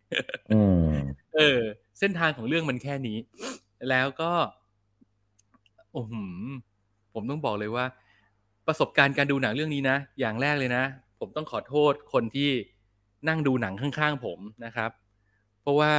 ผมหัวเราะตั้งแต่ต้นเรื่อง ซึ่ง ไอหัวเราะในที่นี้เนี่ย คือเราหัวเราะแบบ เราหัวเราะด้วยความชื่นชมนะ คือมันมีความขำแบบขำแบบ มันมันเท่มากอะ มันเท่จนเราฮาอะนึกออกอะคือมันเกือบมันมันเกือบข้ามเส้นไปอินเดียแล้วถูกถูกไหมเราเลยขเออ มันมันมีความอ่าแบเข้าบใจนั้นเข้าอใจยู่อะมันเท่จนแบบอ่าอ่าอ่าโอ้โหเฮียจะเท่ไปไหนเท่จนหัวเราะออกมาอืมแล้วอืมไอซีนเปิดตัวไอซีนแรก ๆ มันก็ฮาจริงนะเว้ยมันเปิดมาแบบอืมเห็นพระอาทิตย์ดวงกลมๆเหมือนเหมือนไข่เค็มอะอืดวงมกลมๆใหญ่ ๆ แล้วก็มี มีม้าวิ่งมาจากจากในในแสงระเหิดของดวงอาทิตย์นั้นน่ะอ่าอ่าเออ แล้วก็มีม้าวิ่งมาไกลๆแล้วแบบ แวบแรกเลยคือผมนึกถึงขุนพันธ์ก่อนเลย ฟ้องพี่โขมนะฮะ ไออืมแชทสไตล์เฮลสกี้มันเรียนแบบพี่นะครับ ฉากเปิดที่มันเอาขุนพันธ์มาเลยนะเนี่ยเหมือนเด๊ะเลย เออ และไอฉากนี้คือที่ผมฮาแต่แรกเพราะอะไรรู้ป่ะผมเล่าให้ฟังสถานการณ์สั้น ๆ มันคือ จอห์นวิกอะมันจะไปเอาคืนไอ้ The Elder ซึ่งมันเป็นอ่าแบบไอ้ไอ้เจ้าชายคนนั้น อ่า ที่มันอยู่ทะเลทรายอะทะเลทรายแล้วมันก็อ่าไปขี่ม้าไปกลางทะเลทราย แล้วมันก็ไล่ฆ่าไอ้ลูกน้องของ Elder ซึ่งมันขี่ม้ากันมาสามคน ไอ้พวกศัตรูอะมันขี่ม้ากันมาสามคน แล้วจอห์นวิกขี่ม้าอีกตัวหนึ่งไล่หลัง ในทะเลทรายอันเวิ้งว้างนั้นน่ะ มีม้าอยู่สี่ตัว ม้าตัวหนึ่งวิ่งไล่ม้าสามตัว แล้วพอคัดไปรับ ไอ้พวกลูกน้องที่อยู่บนม้ามันก็ตะโกนใส่กันว่าสวยแล้วจอห์นวิกมาแล้วหนีแล้วพวกเราหนีแล้วสวยแล้วจอห์นวิกมาจอห์นวิกมาชิบหายแล้วสวยแล้ว ประเด็นคือ มึงมีกันอยู่สามคนกลางทะเลทรายมึงตะโกนบอกใครนึกออกไหมอ่าอ่าอ่าอ่าแค่นี้ก็ฮาแล้วไอ้บ้า แล้วแล้วจอห์นวิกก็ขี่ม้าไล่ยิงปืนเป็นคาวบอยเลย โอ้โหอ่าอ่าอืมโอ้แต่ ก็คงก็คงตั้งใจไว้แบบนั้นนะ เพราะว่าซีนแบบเนี้ยมันมันคือวิวหนังคาวบอยชัดโอ้โหสุดไอ้ๆผมถึงบอกเลยว่าไลนึกถึงไลวันๆไอ้ Riding to the Sunset เนี่ยเออ นั่นแหละ นั่นแหละ อะ แล้วหลังจากนั้นมันก็ โอ้โห มันว่าเรื่องของฉากแอคชั่นที่แบบ บู๊แบบบ้าระห่ำบ้าระห่ำจน จนเรา อือหือนะคินูรีฟแกยังทำได้ขนาดนี้เนาะ เออเรื่องนี้เราจะได้เห็นการต่อสู้หลากหลายรูปแบบนะครับ แล้วก็การต่อสู้แต่ละอันก็คือมาแบบไม่ซ้ำอะด้วยไม่ซ้ำด้วยศัตรูที่จะต้องสู้กับจอห์นวิกเนี่ยก็มาหลากหลายรูปแบบ สถานการณ์ก็หลากหลายรูปแบบ แล้วสิ่งที่อยู่ในมือเราจะเห็นของเล่นใหม่นั่นคือกระบองสองท่อนมาเหมือนกันคราวนี้ โอ้โหเอาหมด เอาหมดทุกอย่าง คือ แล้วฉากต่อสู้แต่ละอันที่มาเนี่ยคือแบบ มันเกินคำว่าจุใจไปแล้วอะเพราะมันสู้กันยาวนานมาก สู้กันทั้งดีไซน์ก็เจ๋งแปลกใหม่ แปลกใหม่ไหมมันก็แปลกใหม่บ้างไม่แปลกใหม่บ้าง แต่ว่าที่แน่ๆ คือมันยกระดับอย่างที่ชินบอกจริง ๆ คือ มันพาหนังแอคชั่นไปอีกขั้นหนึ่งแล้วอะทั้งในแง่ของความดุดันสมจริงสมจัง ความสวยงาม ความตื่นเต้นอะไรเงี้ยมันโอ้โหมันเอาเราหมดทุกทาง อืม ดูแล้วแบบ โอ้ถ้าคุณชอบหนังแอคชั่นเรื่องเรื่องนี้ยังไงก็คุ้มอะบอกเลย อืมอืม มันมีคุ้มเป็มีนมีมีช่วงเว้นให้เราหายใจบ้างไหมหรือมันซัดกระหน่ำเราอย่างเดียวเลย มีมีมีมันมีอืมช่วงที่แบบ โอ้ยมันมันไม่ได้ถึงขั้นว่าแบบหนัง long take ทั้งเรื่องอะไรมันมันไม่ขนาดนั้น แต่อันเนี้ยมันแบบฉากแอคชั่นมันยาวจริงๆอะมันแบบ สู้กันแต่ละทีคือมีสิบห้านาที up แน่นอนอะ แล้วแล้วมาบ่อยๆ แต่ไอช่วงที่ไม่ได้สู้มันก็จะมีจังหวะแบบอ่านั่งคุยกันเดินเรื่องบ้างอะไรบ้างอะไรอย่างเงี้ยอืมอืมอืมแต่ที่แน่ ๆ คือ เวลามันสู้กันอะ มันจะมีความ มันมีอารมณ์ขันอยู่ในนั้นตลอดเวลาเลยนะซึ่งอืมซึ่งอืมอารมณ์ขันแบบ แบบไม่รู้คนอื่นขำหรือเปล่านะ แต่ผมขำเออ มันจะมีแบบทั้งขำแบบตั้งใจให้ฮากับขำแบบตั้งใจให้เท่แต่เราฮาอะไรแบบเนี้ย เออซึ่งมาเรื่อยๆมาเรื่อยๆอืม ผมกลัวแล้วก็จังเลยเนี่ยว่าถ้าเกิดมันยังไม่จบเท่านี้เนี่ย มันจะข้ามขั้นไป R R แน่นอนอะผมว่าจบเถอะจบตรงเนี้ยสวยงามแล้ว แล้วก็รู้สึกว่าถ้าจะทำอะไรต่อจากเนี้ยไปไปขยายความจักรวาลนี้ แล้วไป explore มุมใหม่ๆ ของมันกับตัวละครใหม่ ๆ ก็น่าสนใจ อือืมมอะที่เปลี่ยนมาเป็นรูปนี้เพราะว่าผมจะบอกว่าคนนี้คือ MVP ของเรื่องนี้ อาจารย์ยิปนะฮะ สุดยอด ใช้ยงชุนไหมเรื่องนี้ใช้ยงชุนไหมโอ้โห ยิ่งกว่าหยงชุนคืออือหือคุณจะไม่เคยเห็นหยงชุนถือปืนอะแล้วแล้วแกมีทั้งปืนมีทั้งไม้เท้าโอ้โหสุดมๆเรื่องนี้คือแบบ ดีไซน์การต่อสู้ของดอนนี่เยนคือเท่มาก เพราะว่าเขาเล่นเป็นคนตาบอด แล้วเป็นแบบอืม เป็นยอดฝีมือตาบอดอะแล้วต้องใช้ไม้เท้าแล้ว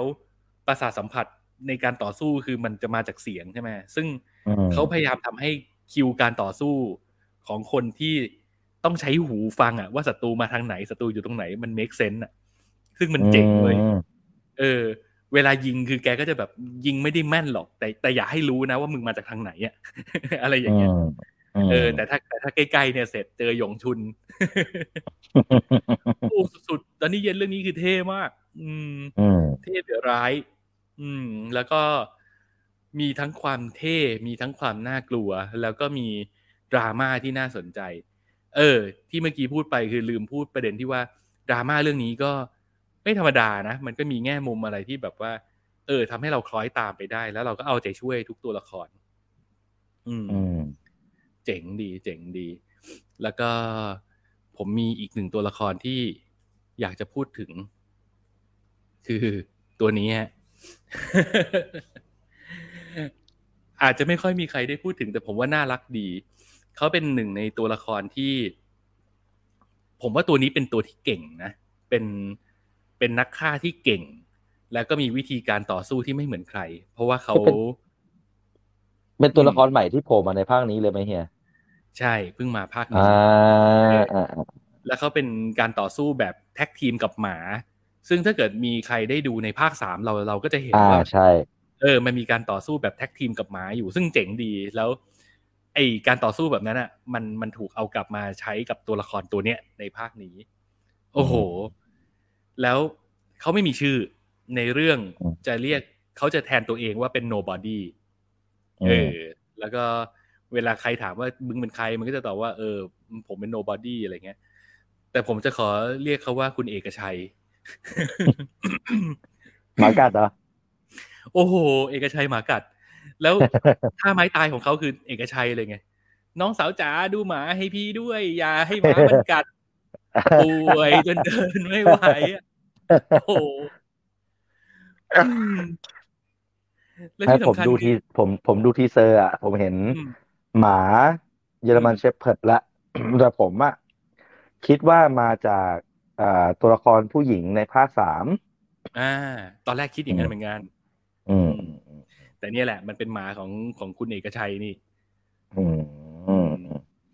แล้วไอ้ความที่เขาเอาเอาหมากลับมาภาคเนี้ย มันก็เหมือนเป็นการที่แบบ เออว่ะ มันก็กลับไปรีเลทกับจอห์นวิกเนาะที่จอห์นวิกก็เป็นคนรักหมาเนาะเออ อะไรแบบนั้นอะอืม มันก็มันก็จะมีความสัมพันธ์ระหว่างของของตัวตัวคุณเอกชัยเนี่ย กับหมาของเขา แล้วจอห์นวิกก็จะมาเกี่ยวพันกับกับตัวละครเซตนี้ด้วย อืม นอกจากนั้นที่ไม่ได้กล่าวถึงก็ยังมีนักบู๊ปรากฏตัวมาอีกมากมาย ไม่ว่าจะเป็นคุณสกอตแอดกินนะฮะ มีคุณ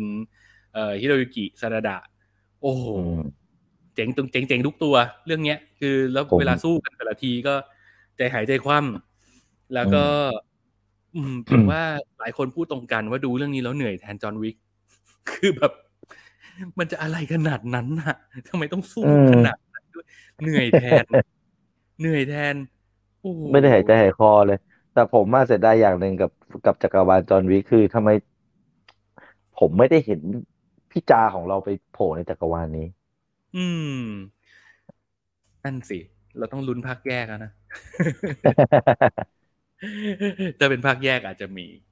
ไม่ถ้าเป็นอืมถ้ามันถ้ามันเป็นจอห์นวิกอะผมว่าแกน่าจะได้โชว์ของของแกได้อย่างเต็มที่ไงแกดันไปโผล่ในเดอะฟาสต์แล้วในเดอะฟาสต์มันก็ไม่เมคเซนส์น่ะ การต่อสู้อะโอ้ยถ้าเดี๋ยวไฟไม่ make sense นี่ขอให้ไปไอ้ Monster Hunter ด้วย กูพี่จากู โอ้เสียดายของเสียดายของอะโอเค ก็ไม่รู้จะชื่นชมสรรเสริญยังไง ขยายความอีกนิดนึงแล้วกันว่า ในแง่ความรู้สึก ถ้าถามว่าชอบซีนแอคชั่นซีนไหนในเรื่องนี้ที่สุด ผมขอยกให้ซีนประตูชัยที่ฝรั่งเศสอืมเออมันบ้าบอมาก มันอืมบ้าบอมาก เราเราก็จะรู้มาตลอดนะว่าจอห์นวิกเป็นบาบายาก้าเป็นนักฆ่าที่อันตรายขนาดไหนนะแล้วสิ่งหนึ่งที่เป็นตัวชี้วัดว่าความอันตรายในฐานะนักฆ่าของจอห์นวิกอะคือเขาใช้อะไรก็ฆ่าคนได้นะอย่างอืมภาคแรกเราเห็นใช้ดินสอฆ่าคนอืมต่อมาเราก็ได้เห็นเขาใช้หนังสือฆ่าคนอืมภาคภาคสามรู้สึกจะใช้ม้าดีดกระโหลก ใช้ ใช้ม้า เออ ม้าดีดกระโหลกตาย ภาคนี้ จอห์นวิกใช้การจราจรเว้ย เจ๋งว่ะโอ้โหยแล้ว อืมเนี่ย คือ scene อื่นก็สนุก scene อื่นก็ตื่นเต้นก็มัน แต่ว่าไอ scene ประตูชัยเนี่ย ผมอ้าปากหวอเพราะว่าเรานึกไม่ออกเลยอะว่าเขาวางช็อตกันยังไงอะ เนี่ยคือเฮียเฮียพูดมาเรื่องเนี้ย ผมมามีเรื่องอยากพูดกับเฮียพอดีเลยเลยก็คือ ลืมไปเลยว่าอืมผมว่าเคยตั้งแต่ดูหนังเรื่องเนี้ย ผมเคยคิดนะว่า เอ้ยอยากลองไปเป็นทีมคิวบูของกองนี้ดูสักครั้งหนึ่งว่าชีวิตมันน่าจะหนุกนะ เช่นแบบ พากันเนี่ยพากันสี่ห้าคนที่มีหน้าที่รับผิดชอบเนี่ย ไปดูโล แล้วก็ไปยืนคิดกันว่า เอ้ยมึงว่าโลเนี้ยมันเอาอะไรฆ่าคนได้บ้างวะ เออเนี่ยเออมันผมว่ามันก็คงคิดอะไรเป็นประมาณเนี้ยแหละ แต่มันทำได้ไงแล้วทำได้แบบสวยงามด้วยนะ คืออืมสนุกอืมเต้นสวยงามแล้ว แล้วเราอื้อหือมันน่าทึ่งตรงที่ว่าไอซีนประตูชัยที่ผมแบบ โอ้โหมันทำได้ขนาดนี้ แบบ แล้วมันเก็บทุกเม็ดเออสิ่งที่น่าชื่นชมคือมันเก็บทุกเม็ดเพราะว่าความเป็นสุดยอดนักฆ่าของจอห์นวิกอะคือถ้าลงมือแล้วต้องแน่ใจว่าศัตรูนั้นตายจริงถูกไหม อันนี้ยกตัวอย่างสั้นๆ คือเราจะได้เห็นการที่แบบจอห์นวิกมันเหวี่ยงศัตรูไปไปให้รถที่กำลังวิ่งมาด้วยความเร็วสูงชน พอโดนรถชนปุ๊บตัวก็จะกระเด้งลอยขึ้นไป และจังหวะลอยขึ้นไป จอห์นวิกก็จะไม่ลืมที่จะยิงซ้ำจังหวะที่มันกำลังลอยอยู่บนฟ้า ตุ้งตุ้งตุ้งตุ้งอืมแล้วมันก็ไปยิงคนอื่นต่อ คือ โอ้มึงต่อคอมโบเป็นเดวิลเมคายอะคือยิงขณะที่ไอ้นี่มันโดนรถชนกระเด็นลอยอยู่เนี่ยนะอะไรอย่างเงี้ย เออ มันจะมีอะไรแบบเนี้ย ซึ่งแบบเจ๋งมาก อือีกมอีกอย่างหนึ่งที่ผมชอบอะส่วนตัวอืมในจักรวาลนี้คือ ผมรู้สึกว่านักฆ่าแต่ละคนในเรื่องเนี้ย มันมีความเป็นมืออาชีพสูงมากไอ้เฮียคือจริงอืม คือมันมันพร้อมจะเอาชีวิตคนอื่น แต่ถ้าเมื่อไหร่ก็ตามที่มึงดีกว่ากู มึงก็เอาชีวิตกูไปดิกูไม่เคยกดไม่ถือโทษอะไรมึงเลย แมนแมนคุยกันครัชเมื่อแมนแมนคุยกัน เอ้ยอืมเหมือนอย่างอย่างตัวละครของภาคสามอะที่เป็นตัวละครคนญี่ปุ่นที่เป็นแก๊งนินจา อืม ก็ไปนั่งนั่งทำหน้าตึงตั้งนานแล้วก็อยู่ดีคุณคุณวิกครับ ผมเป็นแฟนคลับคุณนะครับ ผมติดตามผลงานนะครับพี่ติดตามผลงานแล้วครับ อยากสู้กับคุณมานานแล้วครับอะไรเงี้ยเออ ผมว่าจักรวาลนักฆ่ามันเออมันมันมันมันคุยกันคลาสจริงๆอะก็อืมดีถ้ามึงดีกว่ามึงก็มาเอาชีวิตกูไปก็จบไม่มีแค้นส่วนตัวอืมซึ่งถ้าอืมชอบ ซึ่งถ้าชอบประเด็นนั้นในภาคก่อนๆภาคนี้มาเต็มไอ้ความลูกผู้ชายอะ อืม ลูกผู้ชายแมนแมนๆคุยกันเนี่ย ภาคนี้ก็มาสุดเหมือนกัน แล้วผมอะ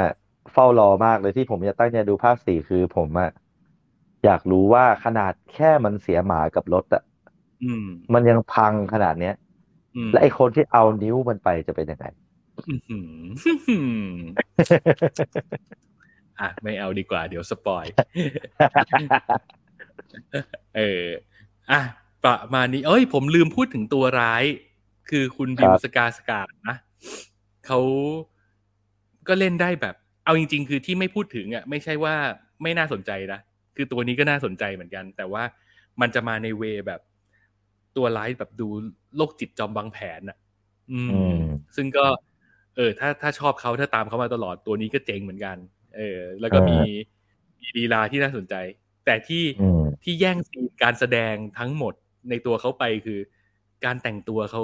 จ๊าบมากอืมเป็นคือเป็นตัวร้ายที่แต่งตัวแบบ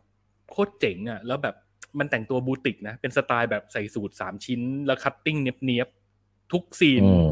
ทุก scene ที่ออกมาคือจะเปลี่ยนสูททุกครั้งทุกชุด แล้วแล้วดูแบบดูเฟี้ยวหมดอะ ดูดูแฟชั่นหมดทุกชุดอืมดูแล้วผมยังแบบว่า อืม ถ้ากูรูปร่างดีๆนี่ไม่อยากแต่งตัวแบบนี้จัดรายการเหมือนกันนะดูแบบหล่อมากอะหล่อแบบ อือหือชุดโคตรเจ๋งเอออืม คือถ้าเราดูดูจากในทีเซอร์ คือเขาจะเป็นคนที่เหมือนกับอนุมานได้ว่าเขาจะมาลื้อระบบการทำงานของสภาสูงถูกต้องไหมฮะเป็นเลือดใหม่เป็นเลือดใหม่ เป็นเลือดใหม่อ่าอืม แล้วก็รู้สึกว่าไม่ได้ respect วิธีการทำงานของพวกผู้ใหญ่แก่ๆที่มีอำนาจอะไรอย่างเงี้ยเอออ่ามากับวิธีใหม่ๆเอออะไรอืมแบบอืมนั้นซึ่งตัวละครตัวนี้ก็มีแง่มุมน่าสนใจเหมือนกัน อืมอืมอืมอะนอกจาก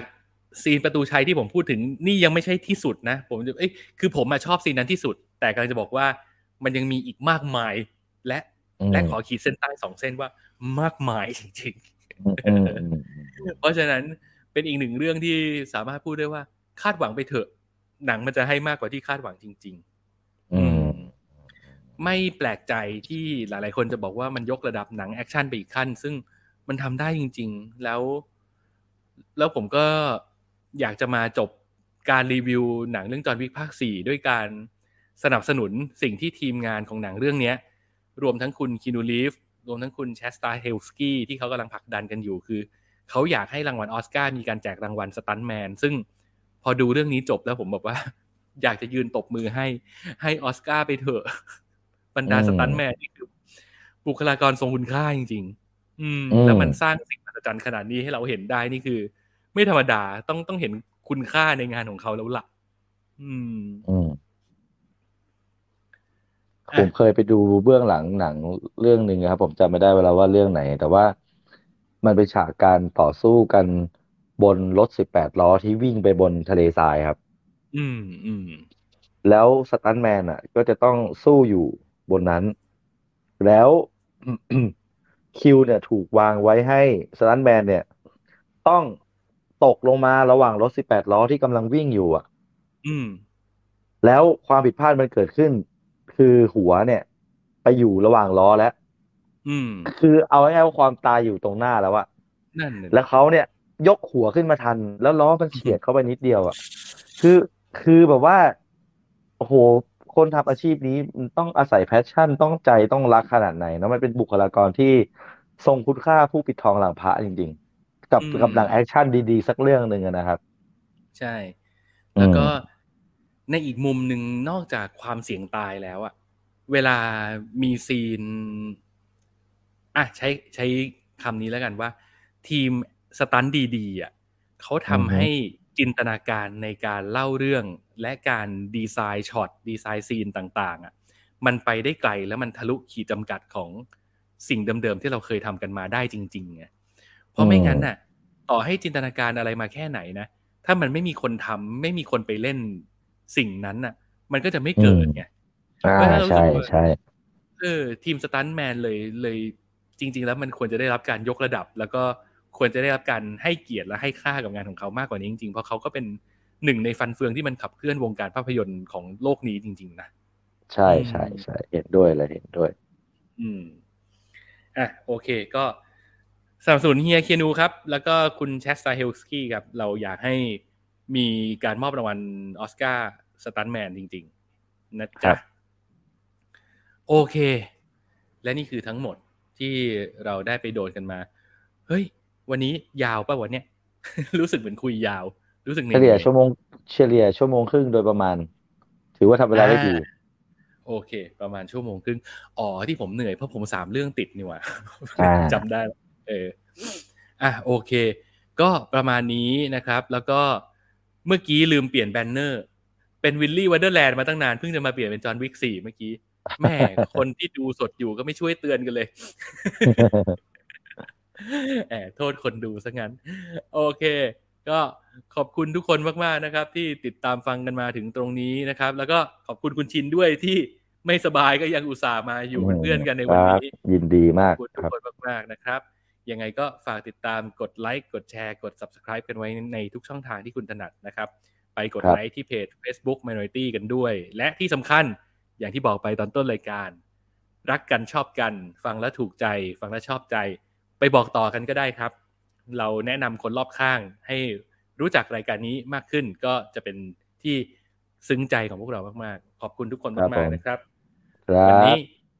ขอจากกันไปแต่เพียงเท่านี้ สวัสดีครับผม สวัสดีครับ Peace out บายบาย